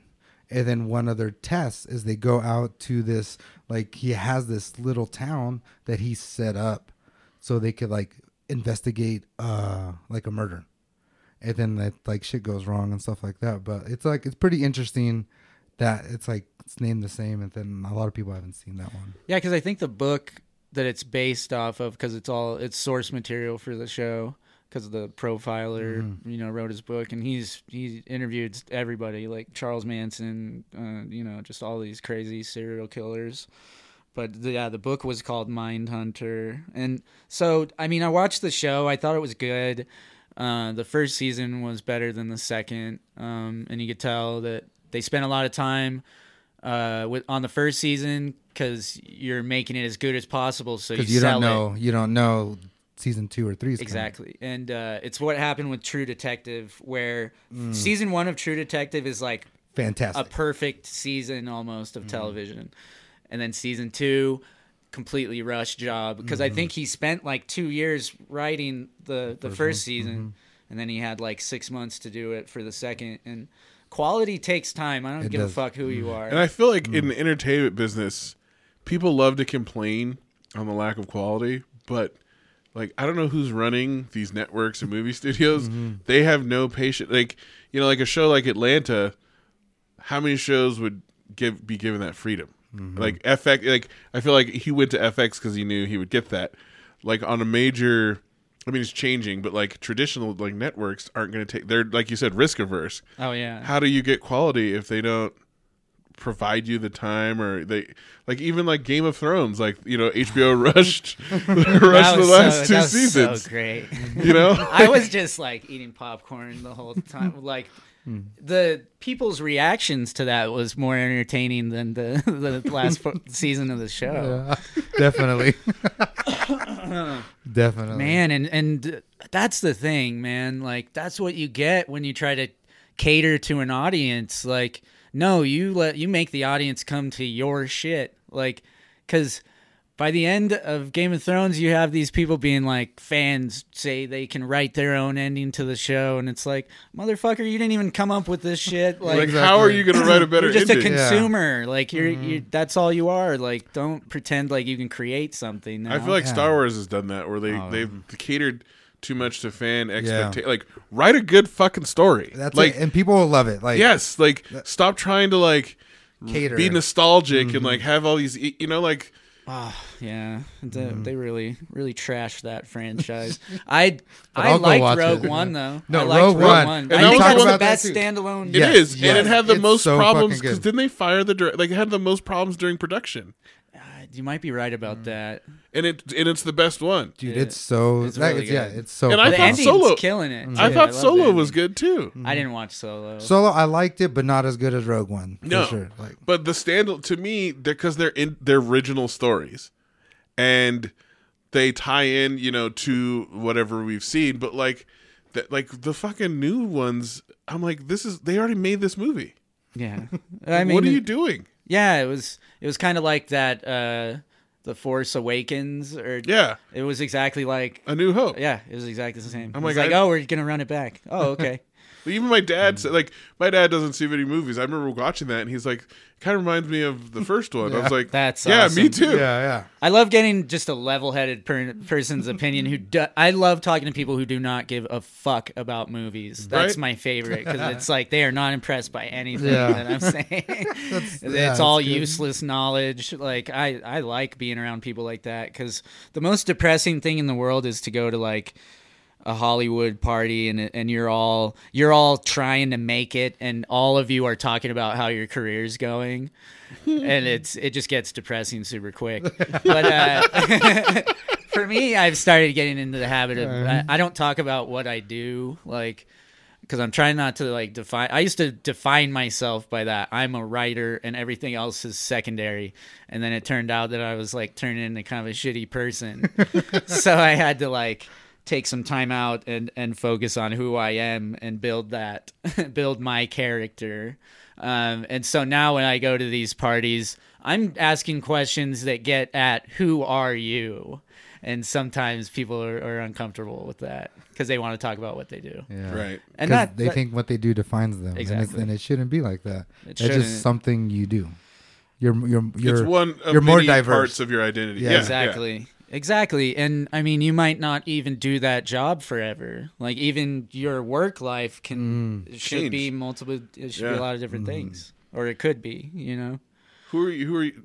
Besides film and movies, do you have favorite writers? Right, uh, like fiction, nonfiction writers that you. oh yeah absolutely uh so i mean i like dostoevsky the best i think he he's the greatest of all time uh he's the michael jordan of that shit uh and then you know I, I like david foster wallace a lot um I, I like his writing uh I uh, who else do I like? As far as like screenwriters go, I like uh, Paddy Chayefsky. He did like he did The Network, which is one of my favorite movies. Watch it because it's you know what you should probably watch that with your class. That's the the original, like the old one, right? yeah, Yeah, I've seen that movie. It, it's crazy how that still like applies to modern times. oh it's crazy how like it told the future like yeah it's it's so it's so That's how you know relevant you have a right smart now person is like when they see what's going on and predict where things are going to go. yeah yeah he's he's great and That was a good idea, Matt. Check. Bi- Good Billy it's Wilder. Bill, Billy Wilder is another one of my favorites he did uh, Sunset Boulevard uh, he did The Apartment which is that's one of my favorite movies with Jack Lemmon uh, he was great because he could do comedy, drama, and romance, and he could write and he could direct, and so he just he was he was a genius, really. And you know they don't make him like that anymore. People and movies. Uh, I I know that in the past like ten years, uh, one one guy sent re-sent out Casablanca, but he named it something else just to see if it would get read. Didn't make it past anybody, Dang. and that's one of the greatest scripts of all Yeah, time. the greatest we're movie of all time, One yeah. of the greatest movies of all time, and Dude. it would not make it uh, through today. So it's like we got to think about that. Why? Because anytime I hear like a movie critic talk about a great movie, a lot of times they're like, "It's a movie that wouldn't get made today," and I'm like, think about the "Why best, not?" Think about the like. I've been reading. Do you read The Ringer? yeah, I, I love. I So love they've been stuff. like looking at the, the. They've been going back on the '90s comedies lately, Uh-huh. and I've been reading, and they're like most of these movies, iconic movies that sh- shifted a whole genre, wouldn't get made today at all. like super bad. Yeah. like yeah. Or uh, What else did they- Billy Madison? Yeah. Um, and then like all the teen movies, uh, Ten Things I Hate About You. I love that Um, movie. Uh, yeah. That's a guilty pleasure movie for me. Ten Things I Hate About Right? You. I think it's incredibly well written. This week they talked about American Pie and how that just that was a game changer. Th- That's Definitely. exactly what they said. And like these movies, you know, nowadays, and then I think back like my one of my favorite movies is Shawshank Redemption. Like oh, that's movies like that, they're not they're not based on any existing IP. They're not a sequel. They're not a reboot. They're original stories. I feel like you're if you have an original story, you got like unless it's going to be on Netflix or Hulu or something because no movie studio's going to make it. that's what sucks because it's like they don't want to hear that this is this has never been done before. That's what an executive does not want to hear. 'Cause how is he gonna? They don't want to hear this is there's no completely baseline. original. But yeah, Yeah, there's exactly. no they want baseline. precedence. They mm-hmm. want to know. Oh, so it's like that, and that's gonna work. And I, But then when mm-hmm. something new does get made, then they're all about, you know like yeah, then they're like, we want to make something like that. Exactly. Mm-hmm. Like Atlantis is a perfect, you know, like no one else. That's such an original. It's Do- you know Donald Glover's vision. Yes. Like so, to me, it's like you got to tr- invest and trust the creators yes. and cut, trust what they're gonna that they're what they're gonna create is good, rather than try and shoehorn into something else. Yeah, and it's so weird because these executives, they're like, they're giving you notes based on what they think people like. And But they're for not me, it's regular like, people. When was the last time you talked to a regular person, Mister Executive? Like, when was the last conversation you've had where you're asking people what they like and really investigating that? I, you know, it's a money. I feel like the and- movie industry right now is where the music industry was in the mid '90s. Uh-huh. Where there's the the gatekeepers are completely out of touch with like the people who are creating. And it's all gonna like i feel like netflix hulu amazon all these things are just gonna disrupt it and change it mm-hmm. so that it equalizes. Oh, because it's Oh, yeah. it's like too consolidated into like you know these tentpole franchises or like sequels or like certain if you're not like in these specific niches then you have to have you know Star Wars or X Men or you know like something like that, where like small independent movies that are really good have no chance. Yeah, and that's what sucks Like about Office it, man. Space, like who would make Office Space now? Like, like you know like small cult classics like that that are great movies. There's no chance of them getting made nowadays. Yeah, and that that's depressing for me just because those are that's like my favorite shit, you know. Uh, And I feel like it's more realistic for you as a writer to be like, I can write something like that. yeah, Like, what do you want? You gonna go, go write the next fucking Star Wars trilogy? You know, Yeah, like fuck or, no. or like the X, you know, the Avengers movie or something. Oh, The- like, yeah, like yeah. No, I mean, you know what I uh, I wrote this one script about this uh, blind dude. His name's Daniel Kish. He's a real guy, and uh, so he's blind, and he taught himself how to get around using echolocation. But he clicks his tongue like, and the the sound bounces off shit. And he's so good at it, he can like walk around without a seeing eye dog. He can ride a bike. Um, but it's like a trial and error sort of thing. So, you, like we were saying, you learn from your lumps. Uh, that that's kind of how he did it. And then he he it's a nonprofit that he runs now, and he teaches kids how to do this. And so I wrote a script about him, and I did it like a superhero script. Like I wrote it That's that awesome. that way, but it's a real guy Right. That is so and so he was and i did it about this school that he's starting and, and the parents have a problem because their kids are in he's putting their kids in danger but it's the idea of living a life you know instead of being insulated but you know i wanted to try to i wanted to try to write something that would be catchy to to one of these comic book people. But i you know put a lot of thought into it and and sent it out. Haven't heard back on that one. Uh, but uh you know like and that's the thing about screenwriting that i watch out for because if i write like an article an essay or a short story it exists but if i write a screenplay i have to send it people and then they have to go make it exist and then everybody who's involved is going to want to put their thumbprint on it and I understand because they're they're who has to go. They're tasked with going and making this shit. I can sit in my boxers and write uh, write a scene in a blizzard, you know, and then they they're have the motherfuckers who have to go do that, you know. So I get that, but uh, it's What's your favorite medium to write in? Like, what have you been most successful with? Ooh, I've, I've had a minimal amount of success in all mediums so far.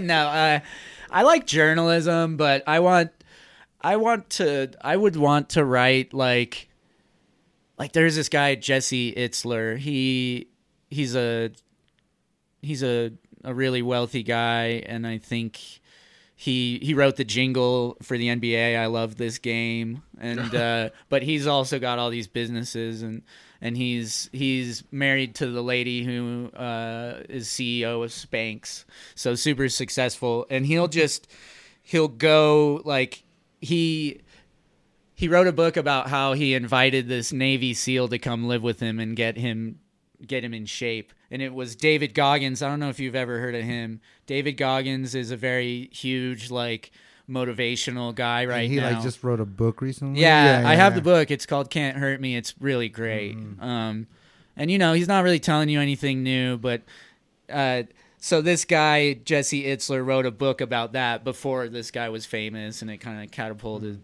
you know, David to fame. Goggins. But and then he, you know, he wrote wrote about being with this guy for 21 days really cool book and then he went and wrote another one about how he went to a monastery and lived as a monk for 21 days I would like to do stuff like that. Um, like I go do an experience and then I write, Write about about, it. it. I like that instead of me just trying to like think of what was interesting in my life and try to sell it.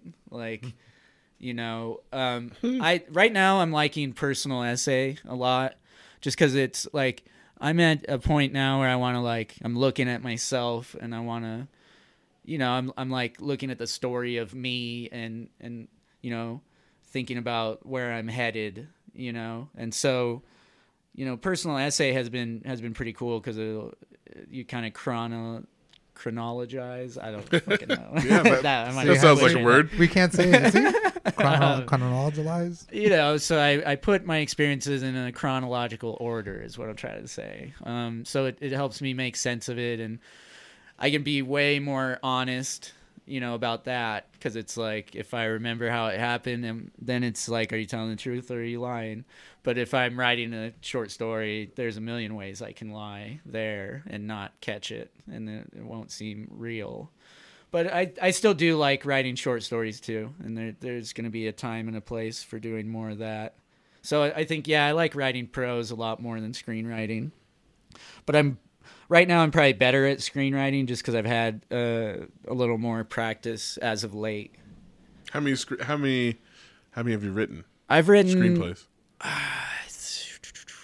if you count the half written ones, uh, maybe I've written around ten so far. but maybe only like three I would show to anybody. Um, so for me, it's like if I write something, I'm not in a hurry to let people read it. I want to put a lid on it for a little while, and then I want to come back Let to it percolate. Yeah, and then I want to come back to it, and because I might not even know what the thing's about when I first write it, and then I come back to it, and I'm like, oh, okay, these here's all this stuff that's at work, and and I kind of you know go back from there. Are there any other uh, art forms that influence your writing style? Like anything outside of ri- literature? Oh, absolutely, like hip hop is a huge influence on me. Um, you know, just growing up as a kid, like my uncle introduced me to NWA when I was like when I was like ten. I was, way to go, Uncle V.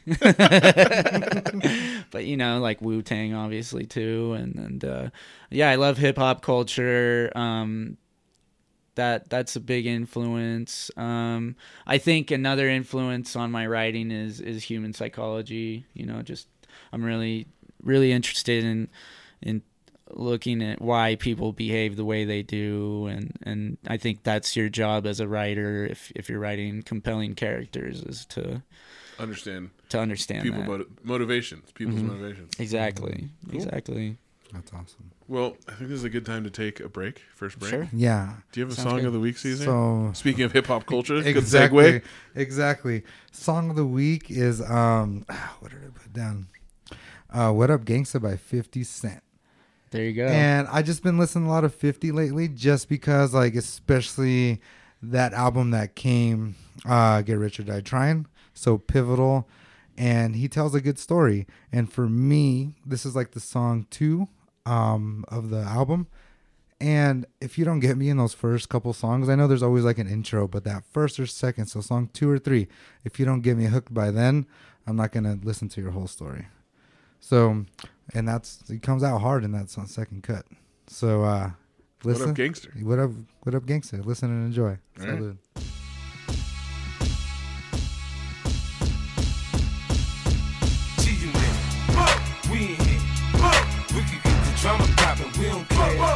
It's going down, cause I'm around.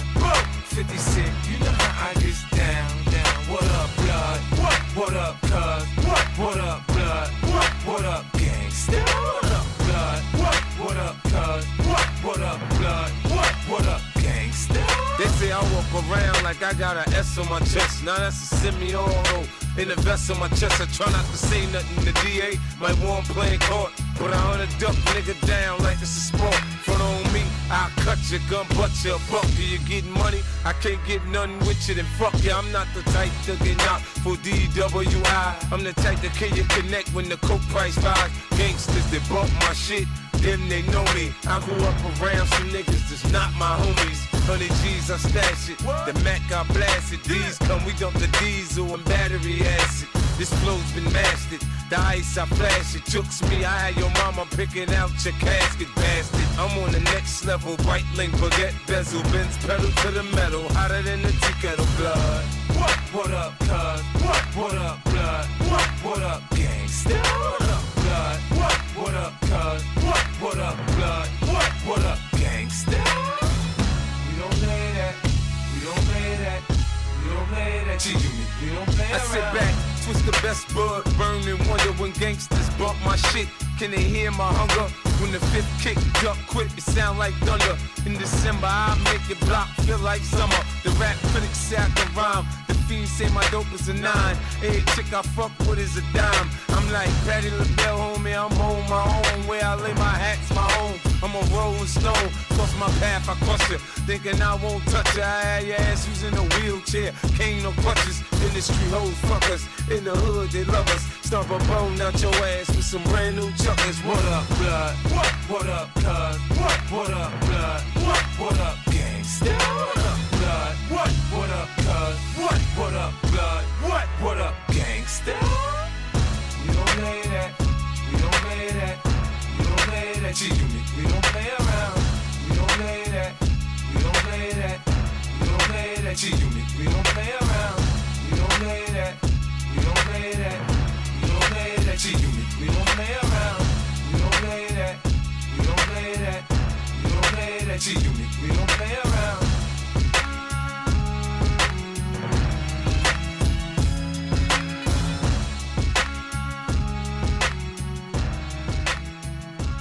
Welcome back. That was uh, a Caesar song of the week. What up, gangster? By Fifty Cent. Yeah, it just Off like Get Rich or Die Trying. and it's crazy. Fitty. and it's crazy that that's the album that made him famous because like before he was rapping fast like that one song how to rob he was like talking about like how to rob all these celebrities you know and stuff like that and then this was after he got so people think he got shot nine times at once no he got shot nine times in his lifetime at that point and one happened to be in the mouth and that's why his he had to change his style and rap a little but bit that slower it's like Kanye West that helped him stand out. exactly like that difference. Mm-hmm. I mean, he or else he could have been just another. But like I said, and then Redman put like Fifty Cent is one of the last people of our era of hip hop.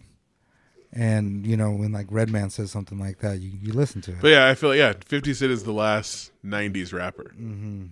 Like when you think like gold, like he came after it, but he was like of that era. of that era, hmm And yeah, that's a good point. and he knows how to tell a story, you know, and like uh like the other song with uh, Tony Yayo, like my style and stuff like that, and like PMP was on this one, but it's just like a story about you know being like a gangster and shit, and you have to have a little bit of everything. Well, and I also think, like, I don't know if you guys agree, but that time in hip hop from like the early 2000s into like the rise of like Drake and Lil Wayne was a really weird time in hip hop.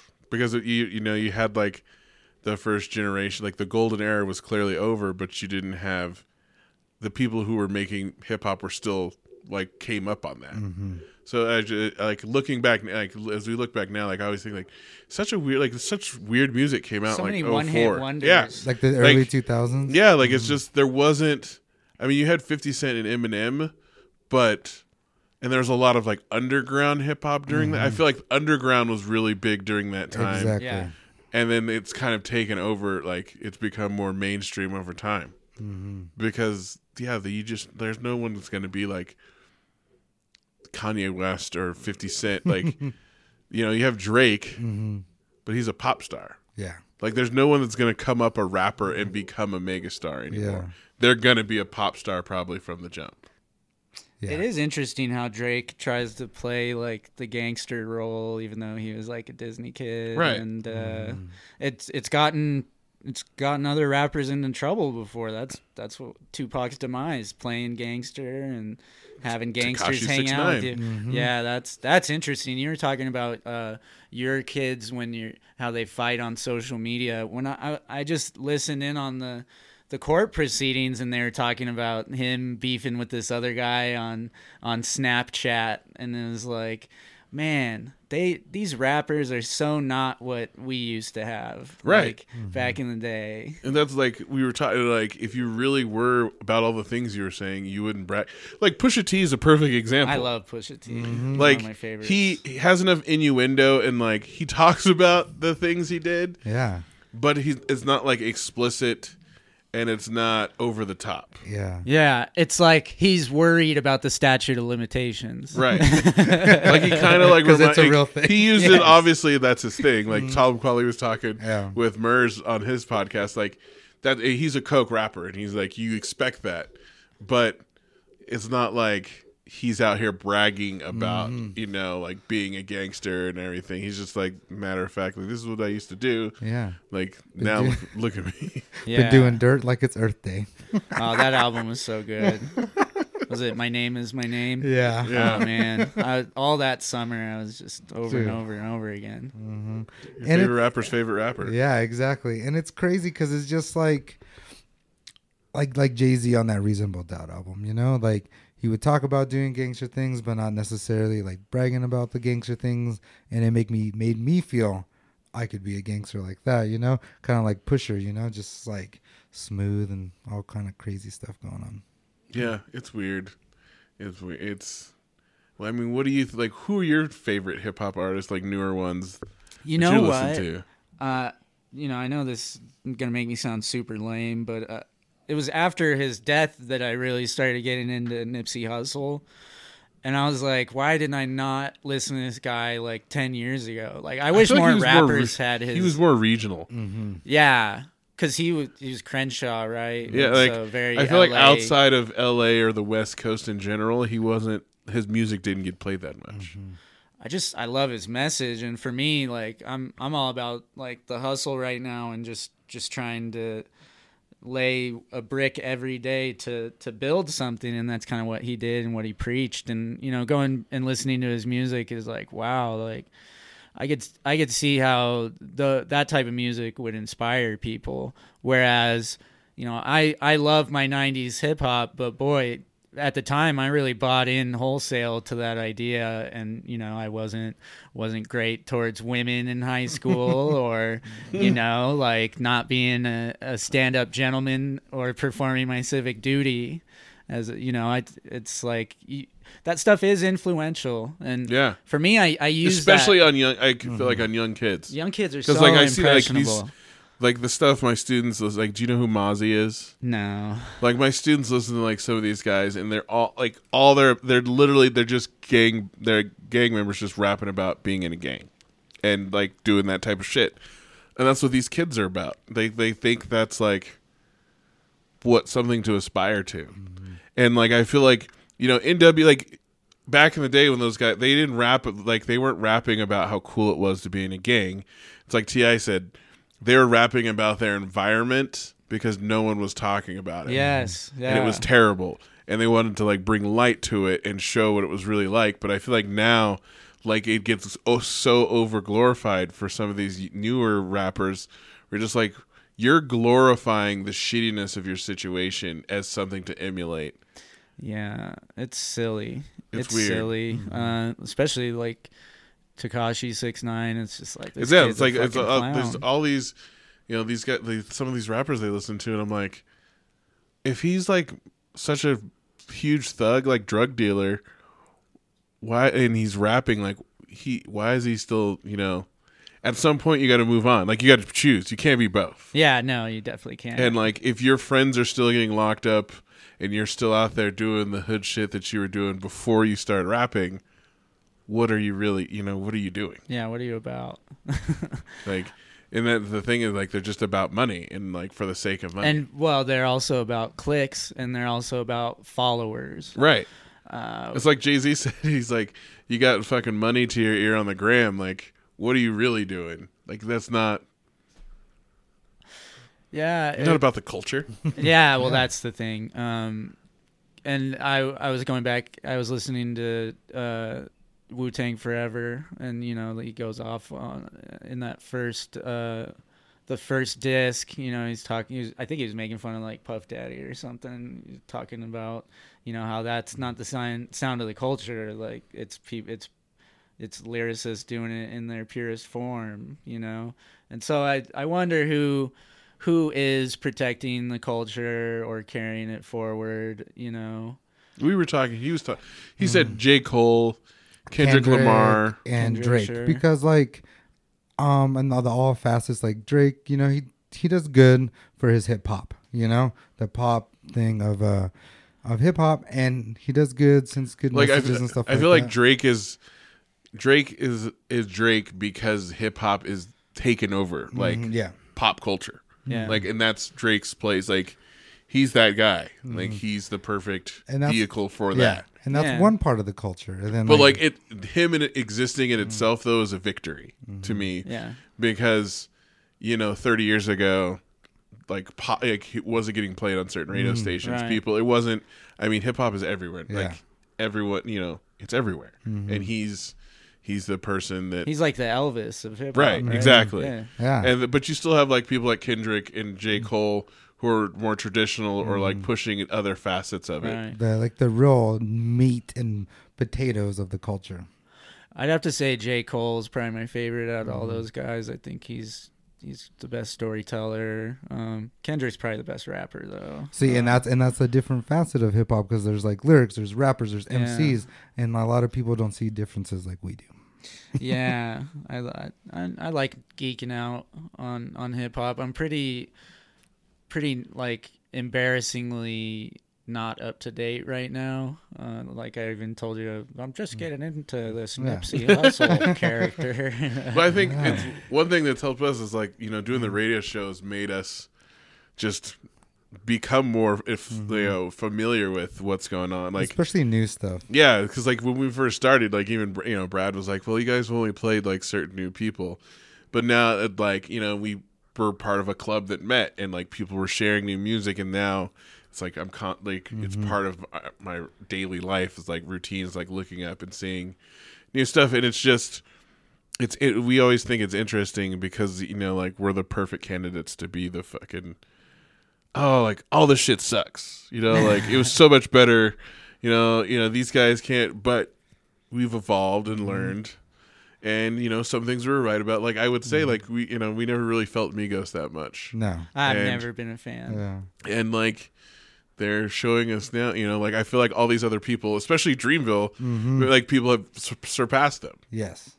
and you know I, I i'm excited because hip-hop has matured and you have this second generation of artists who grew up post golden era hip-hop that are making music and some of it's like i was like i was telling my students i'm like you know what some of the shit i listened to in the 90s was, was whack mm-hmm. Yeah. like i go back and Not listen to it everything now. was good. Not like not every like good. people act like every single person was a hall of famer mm-hmm. They're like, you've heard of Chingy, right? exactly They're like silk the I'm not shocker proud of all Silk this the. Shocker, yeah. Silk the Shocker was sweet, bro. But I'm like, so I'm like, they're like, oh, so I'm like, you know, they'll tell me some people. I'm like, no, I don't really. I'm like, that's not me. Like that's mm-hmm. you know, like if you guys like that, you're you're. you're I'm like, I'm also 37, mm-hmm. and you're 17, so we're gonna have. But then like, there are people we can agree. And, you know, we were talking about. uh J. Cole, you know, one of my students, and he was like, "Yeah, he kind of reminds me of Nas. Like, I was listening to mm-hmm. Nas, and for some reason, like, just thought of J. Cole. It's Yeah. like, it's cool for them to like have people that are out now, and they can go back and like when they listen to old stuff and see the, the, connections and the yeah. influences on it. Yeah, like Joey Badass is a good example too, because even that first album, it, 1999. Yeah, it I, felt- I it- have that on vinyl. it felt like a '90s album, you know. Even though It he's talking about different things and like the beats were different and stuff like that, like it just had that feel. And them and that whole Pro Era crew, they got that same kind of like blueprint of like they respect the old but doing their own thing. So it's Yeah, awesome. that's such a good record. Yeah, it's so awesome. And I was also tell you know, I was talking. I'm like, also I completely understand if you're like a 19 year old rapper and you just like come out talking shit about all the old people who came before you. Sure, that's what That's- you, that's what young people do. Exactly. That's what I, and that's mm-hmm. I'm like that's what you got to do. Like you, you part of youth is rebelling against course. the Older establishment people. and mm-hmm. older people. So like, you know, like because Vince Staples, we like us talk Yeah. shit, and I'm like.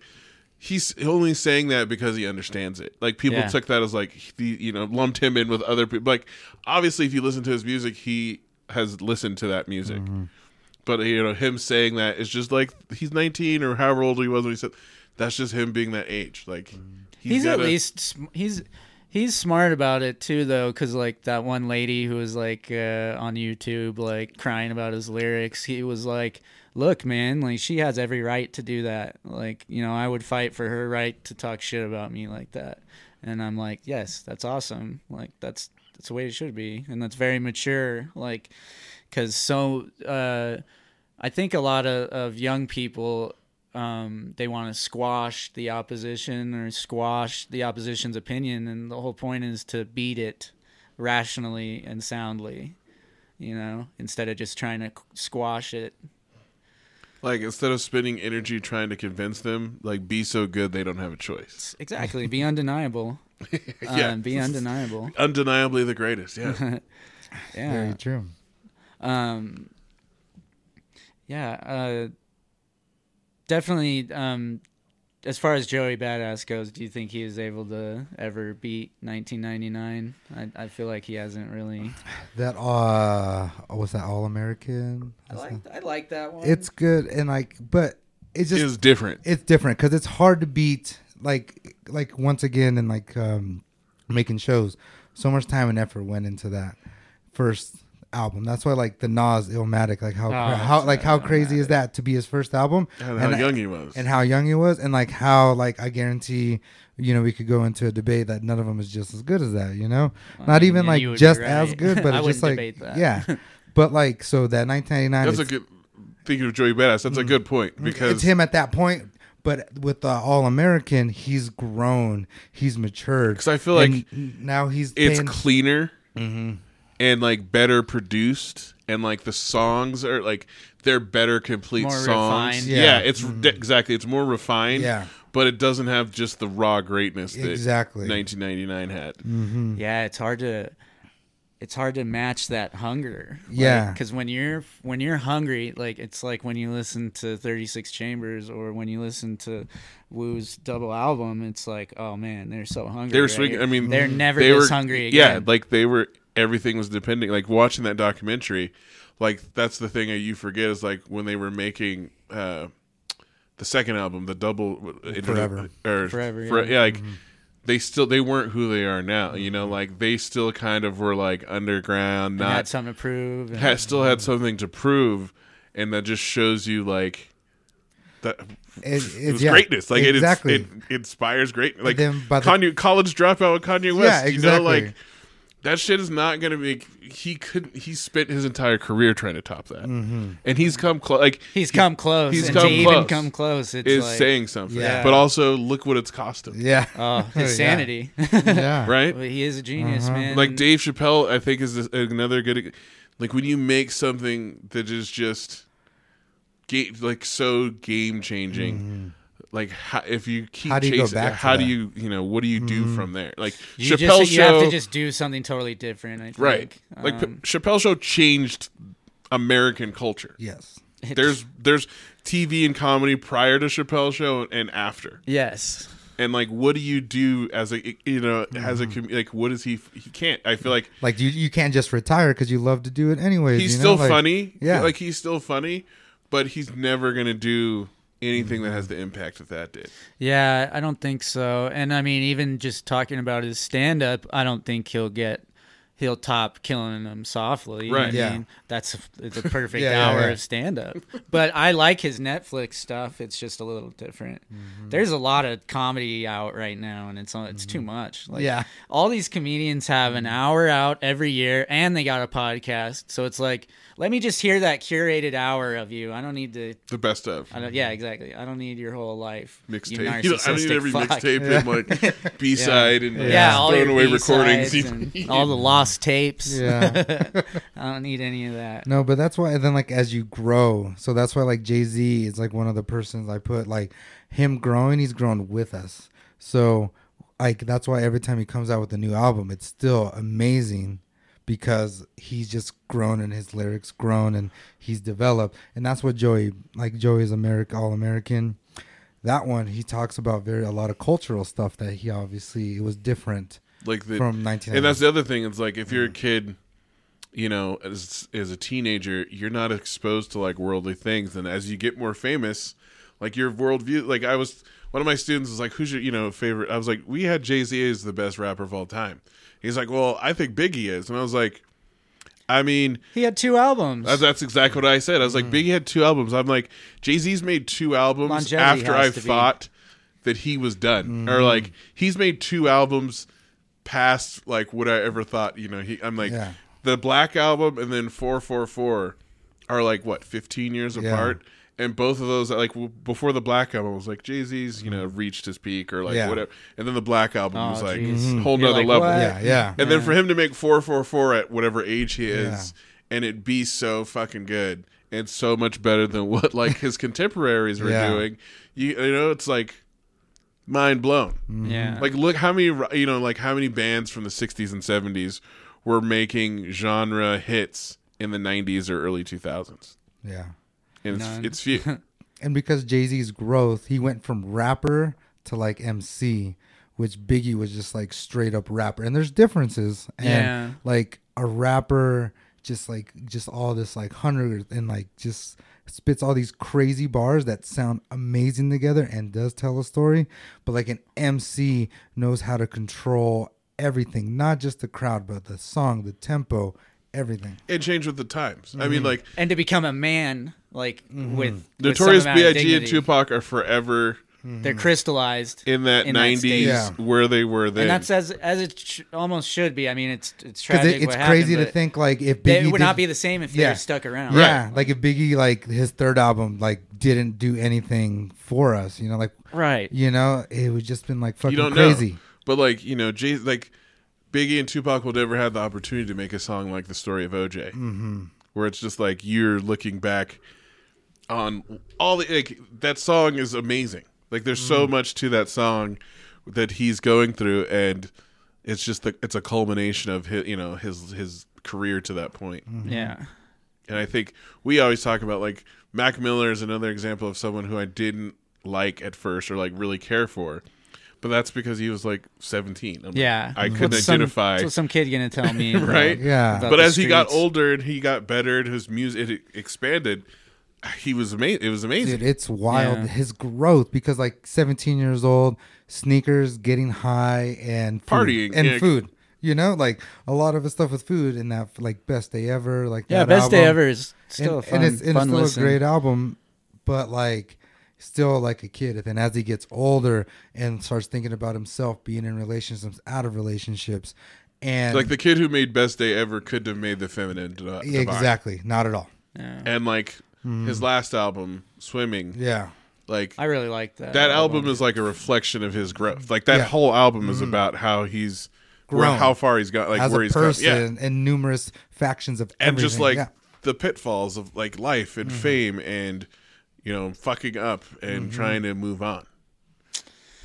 It's so sad what happened to him and i know that like they, he overdosed and they found him like he was he was in the prayer position you know probably praying to stay alive you know you push that push that envelope you know wi- with what he was doing and man it's crazy. I i thought it was pretty gross how like ariana grande like she she like wrote a or she was seeing Pete Davidson and she wrote a song about him and Mac Miller and then she was like I don't know. She was like trying to it seemed like she was trying to martyrize herself in the situation or something or talk about like her reaction to her how it made her feel and it's like well this guy's dead. I will say like she was like people were straight up like saying you fucking killed oh, him. were they? Yeah, yeah. Were they? Like yeah, I- I that mean, was I the other part of put that. It's like her. you know, like you know, she he posted, was the one doing the fucking drugs. I mean, and she posted like a thing when he died. You know, like,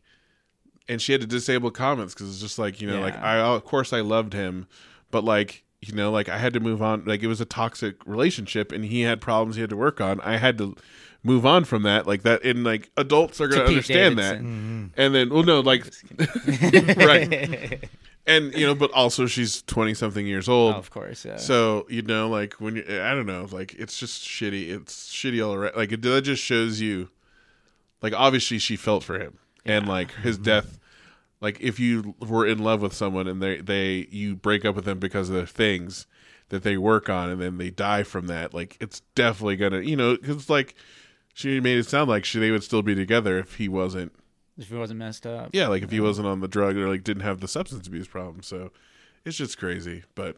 I gotta stop treating her like a media construct because I gotta just start looking at her like a human being, Like a person? I really just. But it's, it's, it's kind of tough though, because how the pop culture is now. you get that famous, and Mm. I, I just wonder how much of anything is genuine at that point, and what is. especially with social media. And especially Oh, how of she came out of the Disney machine, you know, yeah, Mm-hmm. that too. Man.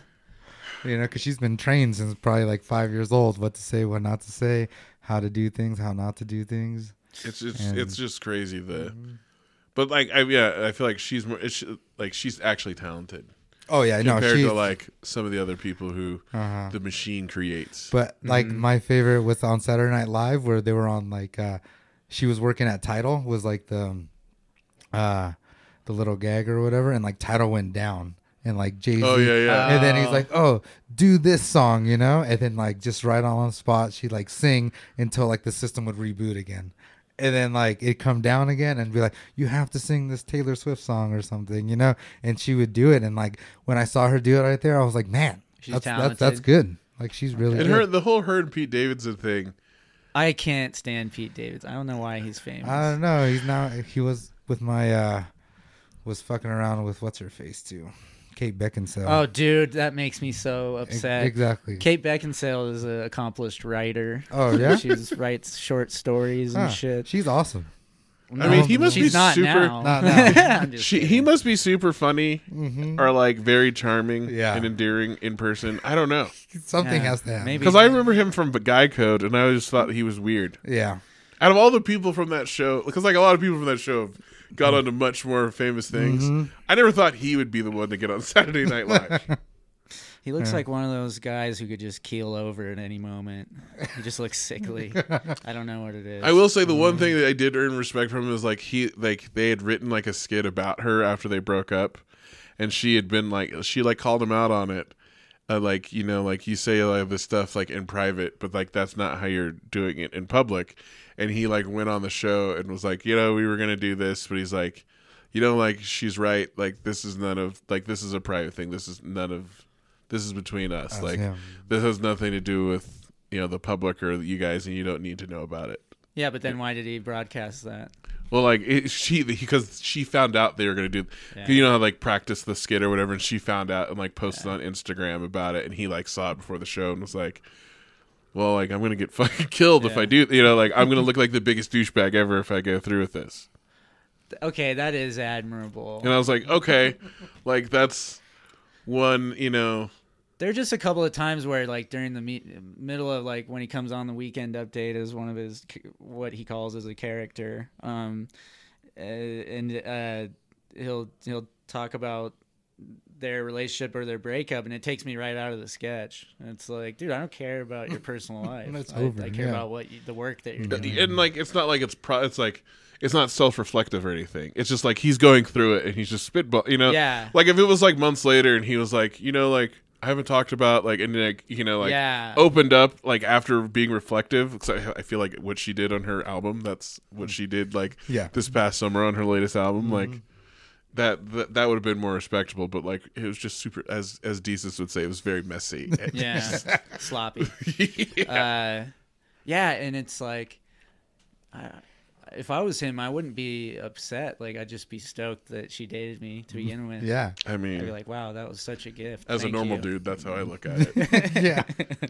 real, real quick before And, we that, go and the- that's why he tried to snatch her up real quick with that engagement. Yeah, that, I mean that was crazy. he's like, "This is the best thing that's ever happened. I'm not gonna let it. I'm not gonna let it go." He needs to ride that out. Yeah. just like enjoy the wave. instead Should have like, kept the good vibes going for, Yeah. for Right. another year or so Yeah. before you get the ring. Because it on was super fast. Yeah. Just before, anxious. B- before we go to the next uh, break. What do you think about the Warriors this year? What What do you? Oh man. how are you looking forward to the season? You know, I'm gonna. I can watch games with a lot cleaner conscience now. I feel like now that now that KD's gone. Uh, I love. I love KD. I mean, uh, sometimes I don't. I don't love his attitude or or how divisive complicated he can be to a team. But I I like him as a shooter. I don't like how you can basically sneeze on him and and knock him over and hurt him. You know, I wish he was a stronger player, but. uh as far as you know, I wish I wish him well leaving. I think it's better that he does, and you know, because those two champions that the Warriors, two championships that the Warriors won. On that second one, it was just like, it didn't feel like holy fuck, we just won the, the finals. It was like they were expecting it, and anything less would have been. I mean, it was like it was. It was like, like total annihilation because that was It the, they only was. one lost one game in the playoffs. right, and it it just it felt gross. It felt a little gross. I had more fun rooting for them this year than than that previous year. Yeah, Yes, yeah. yeah, and uh, you know, I had I had a lot of fun back in those series where, you know, with uh, who was it? It was like Baron Davis and, and Oh, yeah, uh, yeah. You know, I had a lot of fun when they're upstarts. For me, I really love.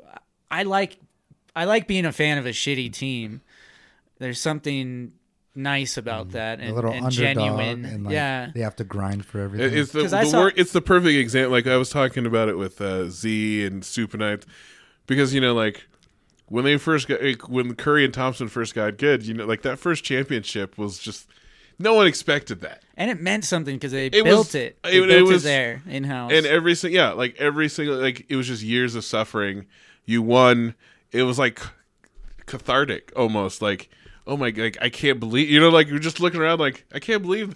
And then it, it went so quickly from that, and then them getting Ke- Kevin Durant and becoming the Yankees or Yeah. becoming like Yeah. Yeah, the it's- Patriots. it just happened It, immediately. it, it was two years. They went from like plucky upstarts that everyone loves to like everyone fucking hates them, and it was so. And I'm and as a Warrior fan, I, it was difficult for me just because I'm like, look, like I'm not going to apologize for this. and it was one trade. It was one great. It was trade. one, yeah. They one great planned pickup. and like they planned and ex. They like planned this out years in advance and executed it and Yeah. gave themselves this opportunity.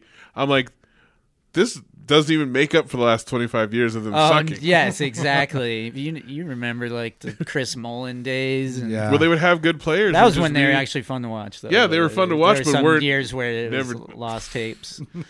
they were a joke. You know, they're that's why it's like if the Clippers ever got good, like when a terrible team becomes good, like I'm never gonna like begrudge the fan base anything. No, well, you know, with the Warriors, you know, I saw a lot of people in LA wearing Warrior stuff, and it made me mad.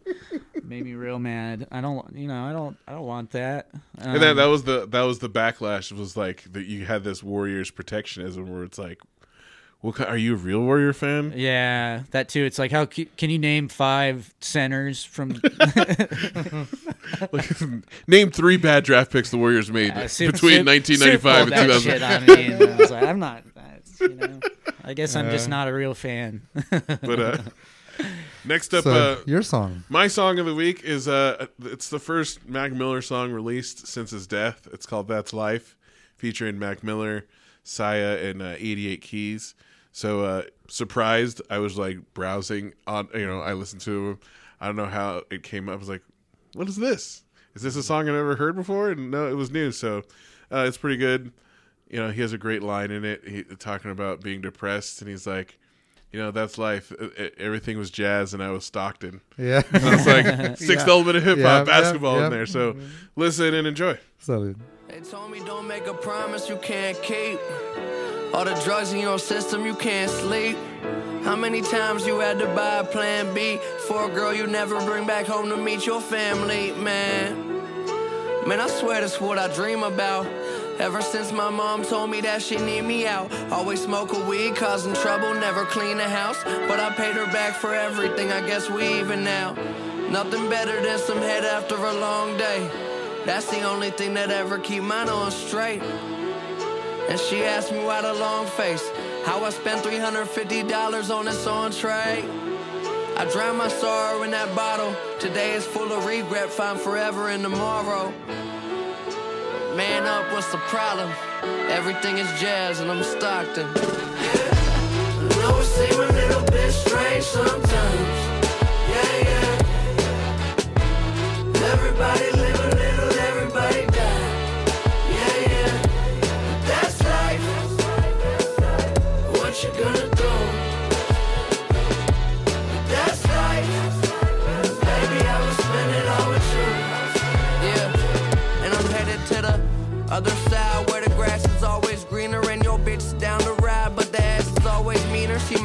got deeper and my morals disappeared. Never thought I'd be an asshole. This my last show. Can I please get a standing ovation? A hundred naked bitches in my dressing room waiting. We lost a lot of blood for this fucked up nation.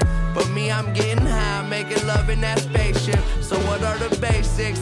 Tell me your problems. You losing your job, or even worse, you don't got one. So hard to stay sober when you feeling fucked over so much. Always coming up short, you like the roach of a blunt. Yeah, and I can never sleep at night. Fuck paying bills, I need a brand new lease on life. Why does doing wrong always feel so right? Well, I guess fuck it, that's life. Yeah, I know it seems a little bit strange sometimes. Yeah, yeah. Everybody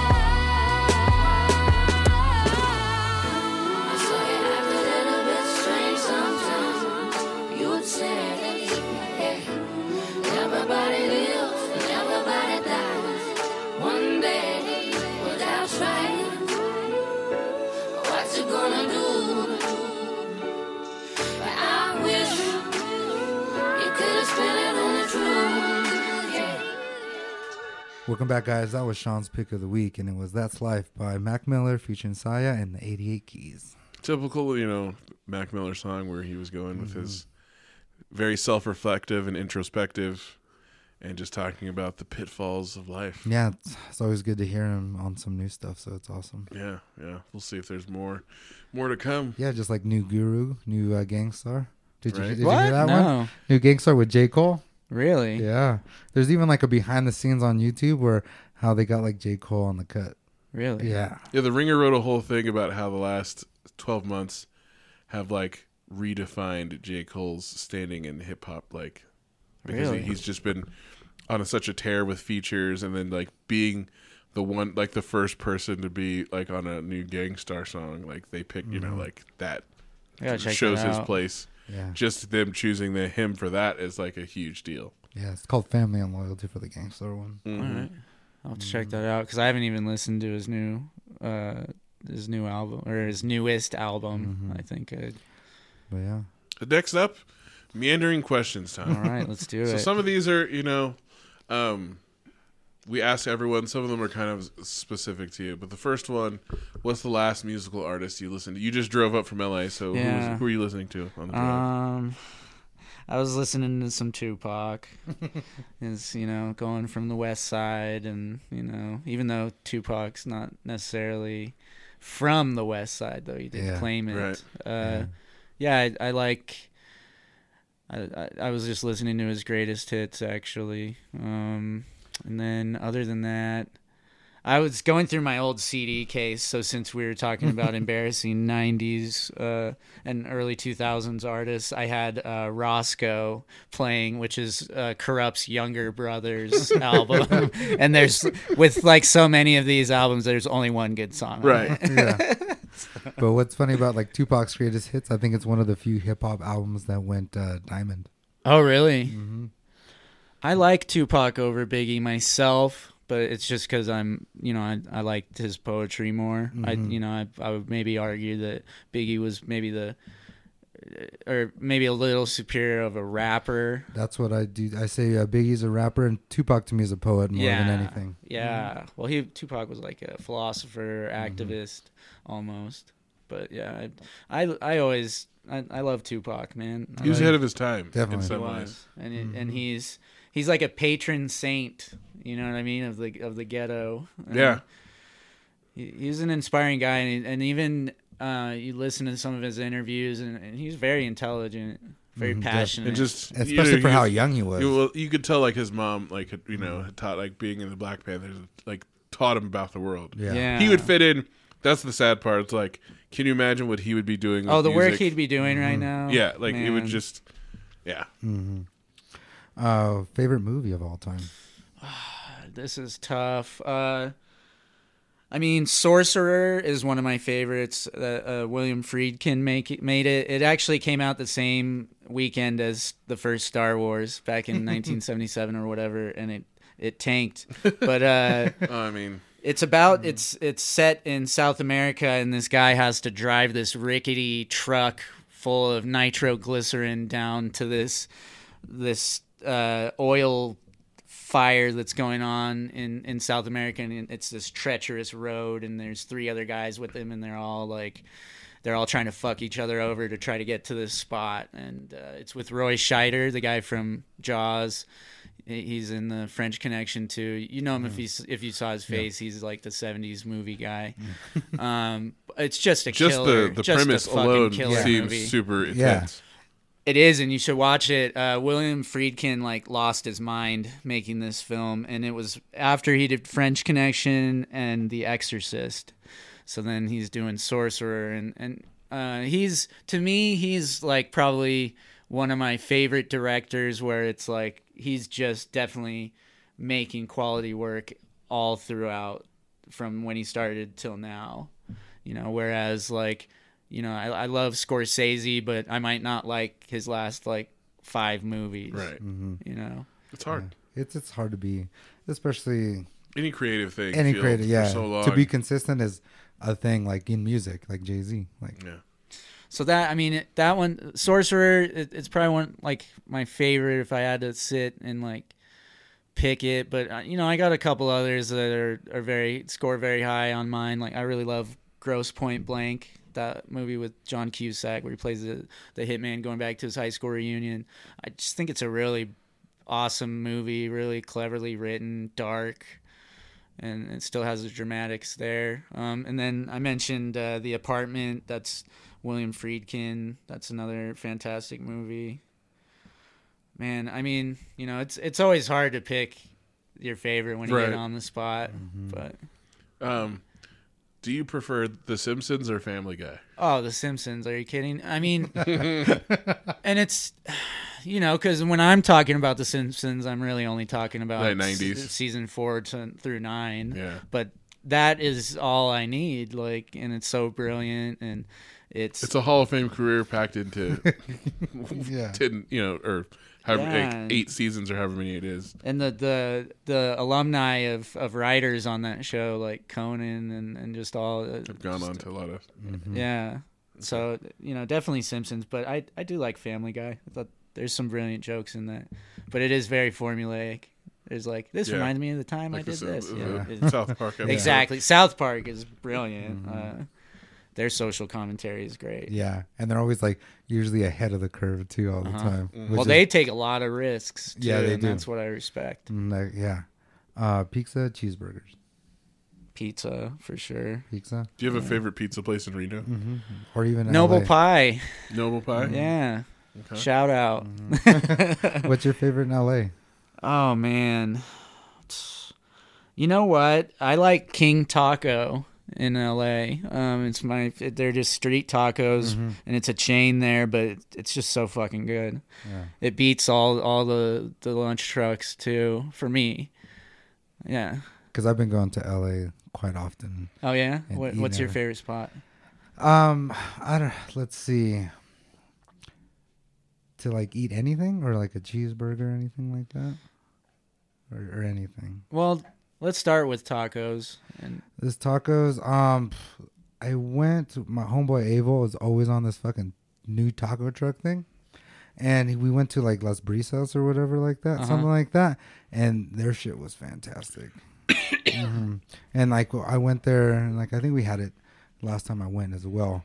But that place was good, and we had to like drive far for that one too. I forgot exactly where it was. Yeah, there's a lot Mm. of trendy spots in Mm-hmm. LA. I'm sure it's kind of like I bet it's still like that here where you know, there's one restaurant that just goes off all weekend and it's just because everybody needs to be there cuz that's the place to be. Mm. Yeah, and like this one, it was like crazy because it was just like we were like on we were pretty close to the airport because planes kept coming, and um it was like brand new and like you could tell that it was just like where like everyone was like pretty much in like sweats waiting for their food. Oh, really? Yeah. That's interesting. Yeah, and there were like people and they had their specials. It was like dollar, dollar everything pretty much, and then so like people ordering bags and Oh, bags that's of amazing. food, and it was fantastic for that. Especially like especially when a place is new like that to get it so good the first time like that. Yeah. Mm-hmm. That sounds awesome. What what was it called you said? Um, I'll text Yeah, Abel if then I'll to let you know about Yeah, it. know. And that place was really good. And they do like just like a different style instead of like carne asada and al pastor. They do that, but the there's ah, I forgot the style of meat that they do it. It was like marinated in, in other ways too, and that's that's like their forte. yeah. When when you when you pay special attention to the meat like that, it's good. I Especially mean, because like street tacos is just plain. It's like meat, and onions maybe. It just depends on where you Mhm. go. Cilantro. And cilantro depends on where you go, and then that's it. And the tortilla, if they put it in Meat oil, makes it. hmm oh so- yeah. pay attention to the star of the show. That's- Meat. So the next one, because you worked in different restaurants and bars in Reno, um, what was your favorite bar in Reno? Um, to work was Sierra Tap House. To drink at, huh? Jeez, man. Like, I did like drinking at Silver Peak just because you know you pull up a, a seat and then there's 20 people around you s- within seconds. Um, s- uh, so Silver Peak is was a good one. I I did I liked the Lincoln Lounge quite a bit when that used to go off. I like that little outside area. Rest in peace, Lincoln Lounge. Oh yeah, it's, it's done, huh? Yeah. It's a new, it's a whole new thing now. It's like a hotel and bar downstairs. Well, like kind of like in LA, where like people in New York, like a hotel, people go sometimes go to the hotel bar to hang out and start out some nights. Yeah. And then so over there they put did the rooms like hotel stuff, and like there's like a bar lounge area that's pretty cool downstairs, and it makes sense because now Fourth Street it's like brewery district right there. Oh, okay. So now like it's gonna be like it's smart for them because people are gonna stay there. Brewery tours like right down the street. gentrification of Reno. yeah, right next to the bus it's stop. happening. right next to the bus stop. What was the other place? There's a one, with, the one with all the whiskeys that's on. It's either Sierra, Virginia. Was, it whiskey? Was it whiskey at Arlington Tower? No. I'll I'll remember. it. It's gonna drive me crazy though. It it, it it's it's uh one of the. It's all the hipster guys are working there, and they had the collared shirts rolled up with the vests. It's not craft. It chapel. Chapel. Oh. Chapel. I liked Okay. I liked that place. I like any all right when I was drinking, which I don't I don't drink anymore. But uh I like any bar that has the library ladder. Okay, okay. and Chapel you're- definitely has two. Yeah. Yeah. Yeah, I like Dude, that. um, Jake, uh, salute to uh, Jakey Poo. But uh, in DC, we went to this place, um, the library or something like that, maybe. And there's just like, it was like probably five or six whiskey things tall from like head height. So every time you needed a ladder, it was awesome. Oh, and it was in wow. DC. You'd love it because upstairs too, it had like um, uh, atrium kind of thing. Oh, that's and then cool. so like light coming in and a bunch of whiskeys. Like it was a dope ass spot. There is a bar kind of like that in Long Beach where the building is like 100 years old and I love that shit. Like I love Mm-hmm. I love a place with history. Like you know, it, it's it just means more to Yeah. me. It's like Mhm. it's like uh picking up a used book versus buying a brand new one. There's It's like, oh, context there's- to it. Yeah. there's- yeah, and somebody like the held this in wrinkles their mean hand. something, you know, Yeah. like the stains and stuff like that. But side note, next year have an art show in Long Beach. Oh, really? Let let me know. Definitely. I'll, I'll definitely come. The future. You show some some uh, pictures, Mhm. photography. Yeah. What do you uh, you do? Uh, you said you're doing weddings, but do you do like outdoor? Do you do? Uh, I do a little bit of everything, but my main focus is uh, street photography, Okay, that's Mhm. awesome. black and white. Yeah. If you're here in town, I like got that a, stuff. I got a gallery up right now. Oh, really? We'll talk that later. man. Yeah, we will talk about that. Yeah. That's great. But So let's see. The next one is uh, Because he's a bartender. hmm best and worst traits of bar goers in Reno. Put them on Yeah. blast. yeah. Um. Because we've had know- we've had several bartenders on before to talk about the cult the the, the culture of The drinking service, here in Reno mhm. and the service industry here. Yeah. Um. You know, at, at Sierra Tap House, like one thing that was annoying is, is if they're asking me what like our wine list is, and it's like, oh, it's it's just a shit Chardonnay, a shit Cabernet, Out of a You box. one of whatever each. like. yeah, one of them's in a bag, even if, Yeah. you're, if you're into that. But uh, I one thing that used to bother me because at Sierra Tap House we d- we do all these mojitos. They were fresh fruit mojitos. We had, did raspberry, like peach, watermelon. There are four girls that come up to me and they all order at the same time. I'll have watermelon. I'll have peach. I'll have raspberry. I'll have whatever else is fucking left. And so I have to sit there and muddle instead of like because if they maybe two of them ordered the same Right, you kind, I could- could have made two at once Yeah. but I had to like redo it. And then, um, you know, they, you're you're lucky if you're getting a dollar a drink on those, and it's like, man, I'd much lot- rather just lot of open your beer. Yeah, it- Especially at a college bar. Like, yeah. mhm. So another thing too is uh, the the frat boys, the frat boys who do the woo at the bar, but some chicks do that too. So. Uh, you know that that stuff fr- being they're- loud they're called and sorority obnoxious. Yeah, well, I don't want to just uh, just vociferous people who have a lot of energy. Too Um, much energy. Yeah. You know, I, I don't I don't think you should treat a bar like it's like it's your your home bar. You know what I mean? Like you're, shouldn't be having conversations like you would in your own your own In your own house. home. You know, so I- Bar etiquette, people. Yeah. Yeah, Thank you. uh, and another annoying thing, or uh, one thing that was always very awkward is if somebody's card didn't go through.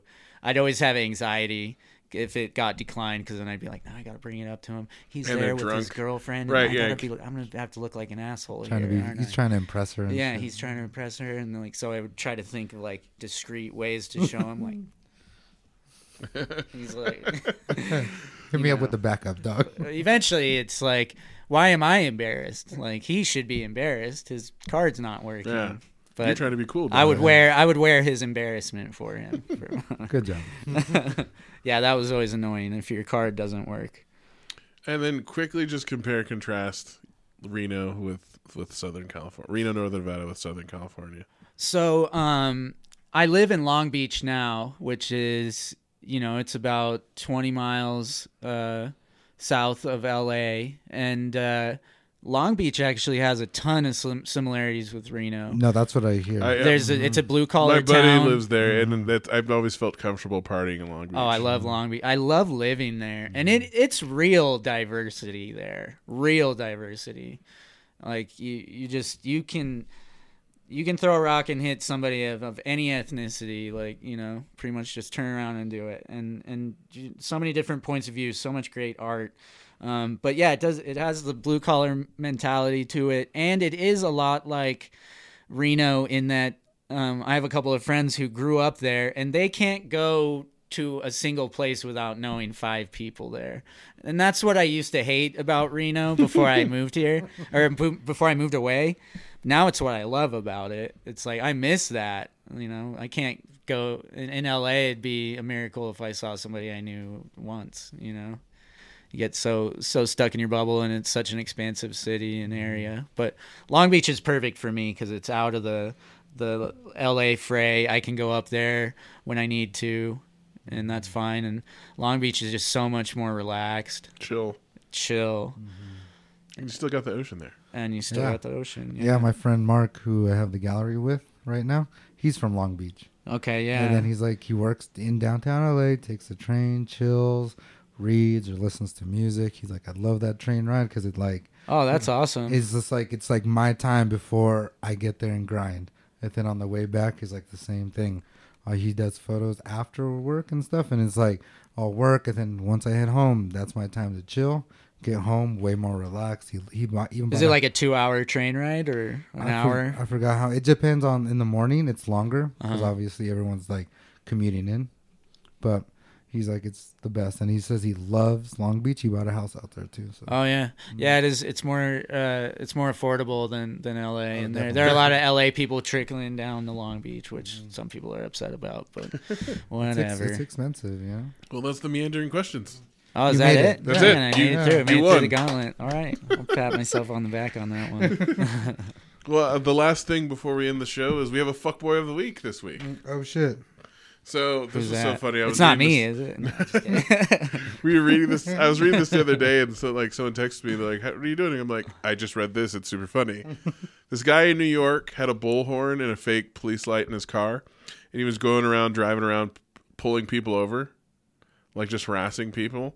And he pulled over this van and walked up to the van, and the van was full of a bunch of plainclothes detectives that were coming back from a training oh, that's hilarious. and he like you know they were like thought it was weird because he had a bullhorn and they walked up they didn't know who the guy was or anything and he like realized they were like you know who what's your badge number or something they showed they pulled out their badges and he ran and jumped in his car and and like got on a high speed chase with them and oh, to- did they catch him though? yeah they caught Yeah. him he tried to get away but yeah That's a that's a big. Uh, you you get in a lot of trouble Impersonating for that. officers. Uh, Impersonating since we were talking about '90s rap, DMX got arrested for impersonating an officers. FBI agent He probably has the coolest rap sheet of any of any Boston rapper. Logan is Boston Airport, Logan International. Like he was trying to catch a flight and like ran through like a bunch of shit. Like and uh, yeah, tried to say he was an FBI agent to get away with See, it. that's like what happen in a movie, Yeah. but Right. D- DMX's experience is what really happens. exactly. like he probably just thought he was living in a movie. I'm DMX. I'm just gonna impersonate an officer, catch this flight, and then I'll get the girl, and whatever. Like in like in Belly, he did so good because it was just himself. exactly. Yeah. Belly was funny. Belly, that intro in Belly. That was a, it was it looked like a music video. Yeah, because I think uh, Hype Williams, right? yeah, he did. And Yeah. he did music videos, so boom. That was that was a fun. That's movie it. That was its that movie came out in that time period we were talking about. Like, what was that? 2004 or Yeah, something? Early, t- or Yeah, like early one of my favorite intros ever on anything. Method Man was pretty good in that too. Yeah, he what I was. remember Nas was horrible. Mm, Yeah, sincere. Yeah. Oh god. But It in made me Man, dislike Nas. Yeah. his character. but Method Man, um, he's grown so much as an actor. oh yeah, he's Dude, he's, he's- definitely. Well, he's Belly got him The Wire. Did it? I just was watching an interview because he was he's promoting the new Wu Tang show, so he was on Jimmy Fallon or Yeah, Jimmy yeah. one of them, and he was talking about like how he grew, went from you know they made him screen test for something on the wire, and then eventually he got the Mm-hmm. role of Cheese. Like he went for another part, and they then they ended up giving him Cheese because they liked Because he so was much. on Oz too. yeah. Like, oh okay. Mm-hmm. Yeah, I remember. I liked him on The Wire too. Yeah. But yeah, he's definitely grown a lot. Uh, he has the what, on the Deuce right now. Mm-hmm. Yeah. That's a good show too. Yeah, he's grown so much in his uh, thespian career. So Yeah. it's awesome. Who, who else is good? Common's pretty good. Mm-hmm. Who else? There's a few like rapper actors that are really good. uh, there's someone I'm thinking of who's really good. I can't think Mm-hmm. of right now. You know who was doing Oh. good is uh this guy from Atlanta. So we're Donald Glover. Paper Boi. no, uh Oh, the Ti. He he has a pretty good acting. Oh, yeah, repertoire. yeah. He actually is good. He's good in American Um, Gangster. Dude, he was good in Ant Man too. The best, Oh, I the didn't best, see that. the best rapper turned actor is Tom Hardy. oh yes, Uh, hands down, hands Tommy, down. I, I Samantha, Tommy did, Boy, right? Sa- Samantha didn't believe me. We looked it up last weekend. Mm. She He was, was a like, rapper? "What?" He was a rapper before he was fa- like in the That's late nineties. amazing. Him and his, his rap boy That was was must a have been boy. when he was on crack because he had a he had he a- was oh he's yeah in he was a wild. program. Yeah. And then his boy was the DJ. They were mm. just like a rapper DJ duo, hilarious. and uh, it's actually pretty good. Yeah. Like we listened, we played it like a mm-hmm. long time ago on the on the podcast. We're like, wow, Tommy Boy, whatever. Like his Yeah. name was like Tommy grime, Tommy grime, Boy. like or a something. grime rapper. You know, Did he more have than- the British accent too? yeah, Yeah. yeah, nice. like grime time. You know, like mm. he was very involved in that grime scene. Like, That's sweet. yeah, yeah. I gotta check that out. I like Tom Hardy, man. Yeah, that's the thing, one like- my- he's one of my guys for mm-hmm. sure. Seeing that, I was like, this. You know, this is why he's so cool now. Like, Yeah. obviously, if he, he, this is what he was doing when he was younger. Have you seen Bronson? Yo, I love that, That movie. fucking great. He just like when like because it's off a real dude, right? Yeah, And then like off a real so this dude's in prison, and he's like he went to prison for minor offenses, but he likes to fight so much that the time he's got while in prison has made his time longer. yeah. And then he would love to fight COs, and he would grease himself up, like get naked, grease himself up, and do some shit. So they would come into his cell and just fight every fucking officer. I need to watch that movie. Dude, Yeah, it's it's it's it's, crazy, and he like it gets a little weird at the end as artistic stuff. Yeah, it's definitely an art art house hmm deal. But like it's a it's a good movie. it's a And- one man show though. Like a lot of the scenes, it's just him. Mm-hmm. Yeah. uh, doing like and that's flexing his his chops. It's awesome. yeah. But yeah, Yeah, see good. see Bronson, it's hilarious. Brown Johnny actually got me onto that one. Yeah, he was even good in that Mad Max uh, re- reboot. Yeah, Mhm. I yeah. I love that movie. That movie Yeah. was really good. Yeah. It was I really was better than the original. I mean, the I story so, was too. better than the Yeah. originals. It looked better. Obviously, it looked Yeah. better. And then another story I saw Shia LaBeouf's uh, Hot Ones on uh, on the internet on YouTube, and how there's a story. Uh, what movie did they do together? It was like a brother family. Oh, when they're yeah, So- they're uh, they're brothers that so there was a rumor where Shia LaBeouf knocked out uh, Tom Hardy, right? So he's like, "Yo, let's talk about this," you know. So I guess um, Tom Hardy was kind of bulking up for another movie, Bane. He was bulking up for Batman, and I guess he would- they would just like wrestle each other out of the blue. So one time, Tom I can totally picture that. Knowing that two of them, I can see that. yeah, so like Tom Hardy comes and like front kicks Shia LaBeouf's fucking door, and he's there with like a girl, and he doesn't care, and it grabs him and starts wrestling him. Shia LaBeouf's fucking naked, and Tom Hardy has him like you know on his shoulders, and they're like fucking fucking around, right? And I guess like something happened where Shia LaBeouf kind of like pushed off of him, and they're at some stairs, you know, so he kind of like falls down some stairs and he like got like a black eye or like something, you know. And Tom Hardy told everybody that Shia LaBeouf knocked him out. Like he started that rumor that he got knocked Oh. out by Shia LaBeouf, That's pretty sweet. and that's cool. That like, is He's like he's cool. He's way self-deprecating. Yeah. Shia LaBeouf's crazy too. That It dude is- makes me respect him a little. Dude, bit. Yeah, I yeah. want to hang out with him in Like real life. that guy's obviously very creative. Yeah. Like because Yeah. he's he's He's got a crazy. wild hair up his Yeah. ass for sure. Yeah. but Um, uh, especially when Kanye West takes his style all the time. Do you like that? Have you heard of that conspiracy? no, no. So it's like that's cute. if you look at like photos and stuff like that, you could like see some of like in his fashion stuff. Oh, that's funny. And it's just like a funny conspiracy thing. And he like knows Kanye too. oh, okay. Like as like friends and stuff. He gave him like the Indiana Jones hat he wore in Uh-huh. that movie. He gave it to Kanye. oh, that's cool. He was like, it doesn't even fit him, but he wanted it, so I gave Uh-huh. it to him. yeah, and they, they, I can see how they'd be kindred spirits. Mm-hmm. Oh A yeah, little definitely. A little crazy. misunderstood, a little Dude, crazy. the Hot Ones is good. Watch that. Watch his one because he has two movies coming out that are like getting all these nods. Yeah, I feel like he's gonna make some master. He's gonna take some role. and No, just- I, I heard kill- this. I heard these it. two movies that are He's coming out. capable of it Mhm. for sure. These two movies that are coming out are like supposedly like 'Cause ca- he's still career so young. Defining. and he still looks so young. Like Even Stevens, dog. he came even, Holes. even Stevens to this. yeah, Yeah, he was believable in that American Honey movie where he's like just derelict. Mm-hmm. Um, you know, it, I bought it where it, it's like, you know, it's still Shia LaBeouf. Yeah. So it's like man, he's got some, he's Yeah. got some fucking. No, watch the hot ones. I was laughing so hard the whole time because have you have you guys seen the hot ones on YouTube? So Oh, the where they eat Write the wings. eat the wings. Oh, his episode. No, I haven't seen it. Nah, uh, so like usually at the end, you know how they dab and add extra hot sauce. This one, he's like, we're dabbing the whole time. So both of them are just like sweating and crying.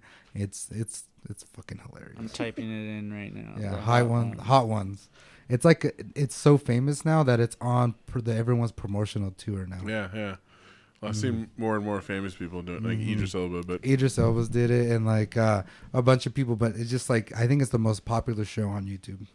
I'll check that out. Mm-hmm. well, Sean, thank you for joining us. Thanks for Thanks having coming, me. This has been been a a great great time. Conversation. I knew we'd get a broad range of topics. I um, wish we could have talked more about comics, but I think you know, Yeah. we touched. hey, that's okay. You know, I'm I'm just glad we had stuff to talk about for the entire time. I was No. worried that I would not be able to produce. No, it was perfect. no, you're good. You're it's it's it's a good conversation. It's awesome. Excellent. I, I had a great time, fellas, and uh, I enjoy the podcast, and I, I respect what you guys are doing.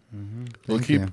you. know keep uh you know checking us out every week. New episodes on Up in the Mix Live, and remember every Friday night from nine to eleven we've got another episode of hip hop, the best of hip hop for you, Giving you what you need. Yeah, so uh, you can check that out ninety seven point seven uh, FM uh, K Wink in Reno, and you can stream it at www.kwinkradio.org wherever you may be. Yeah, this is De La Photo. Salute, guys. Have Until fun. next time, Sean. Peace. Stay warm. Salute.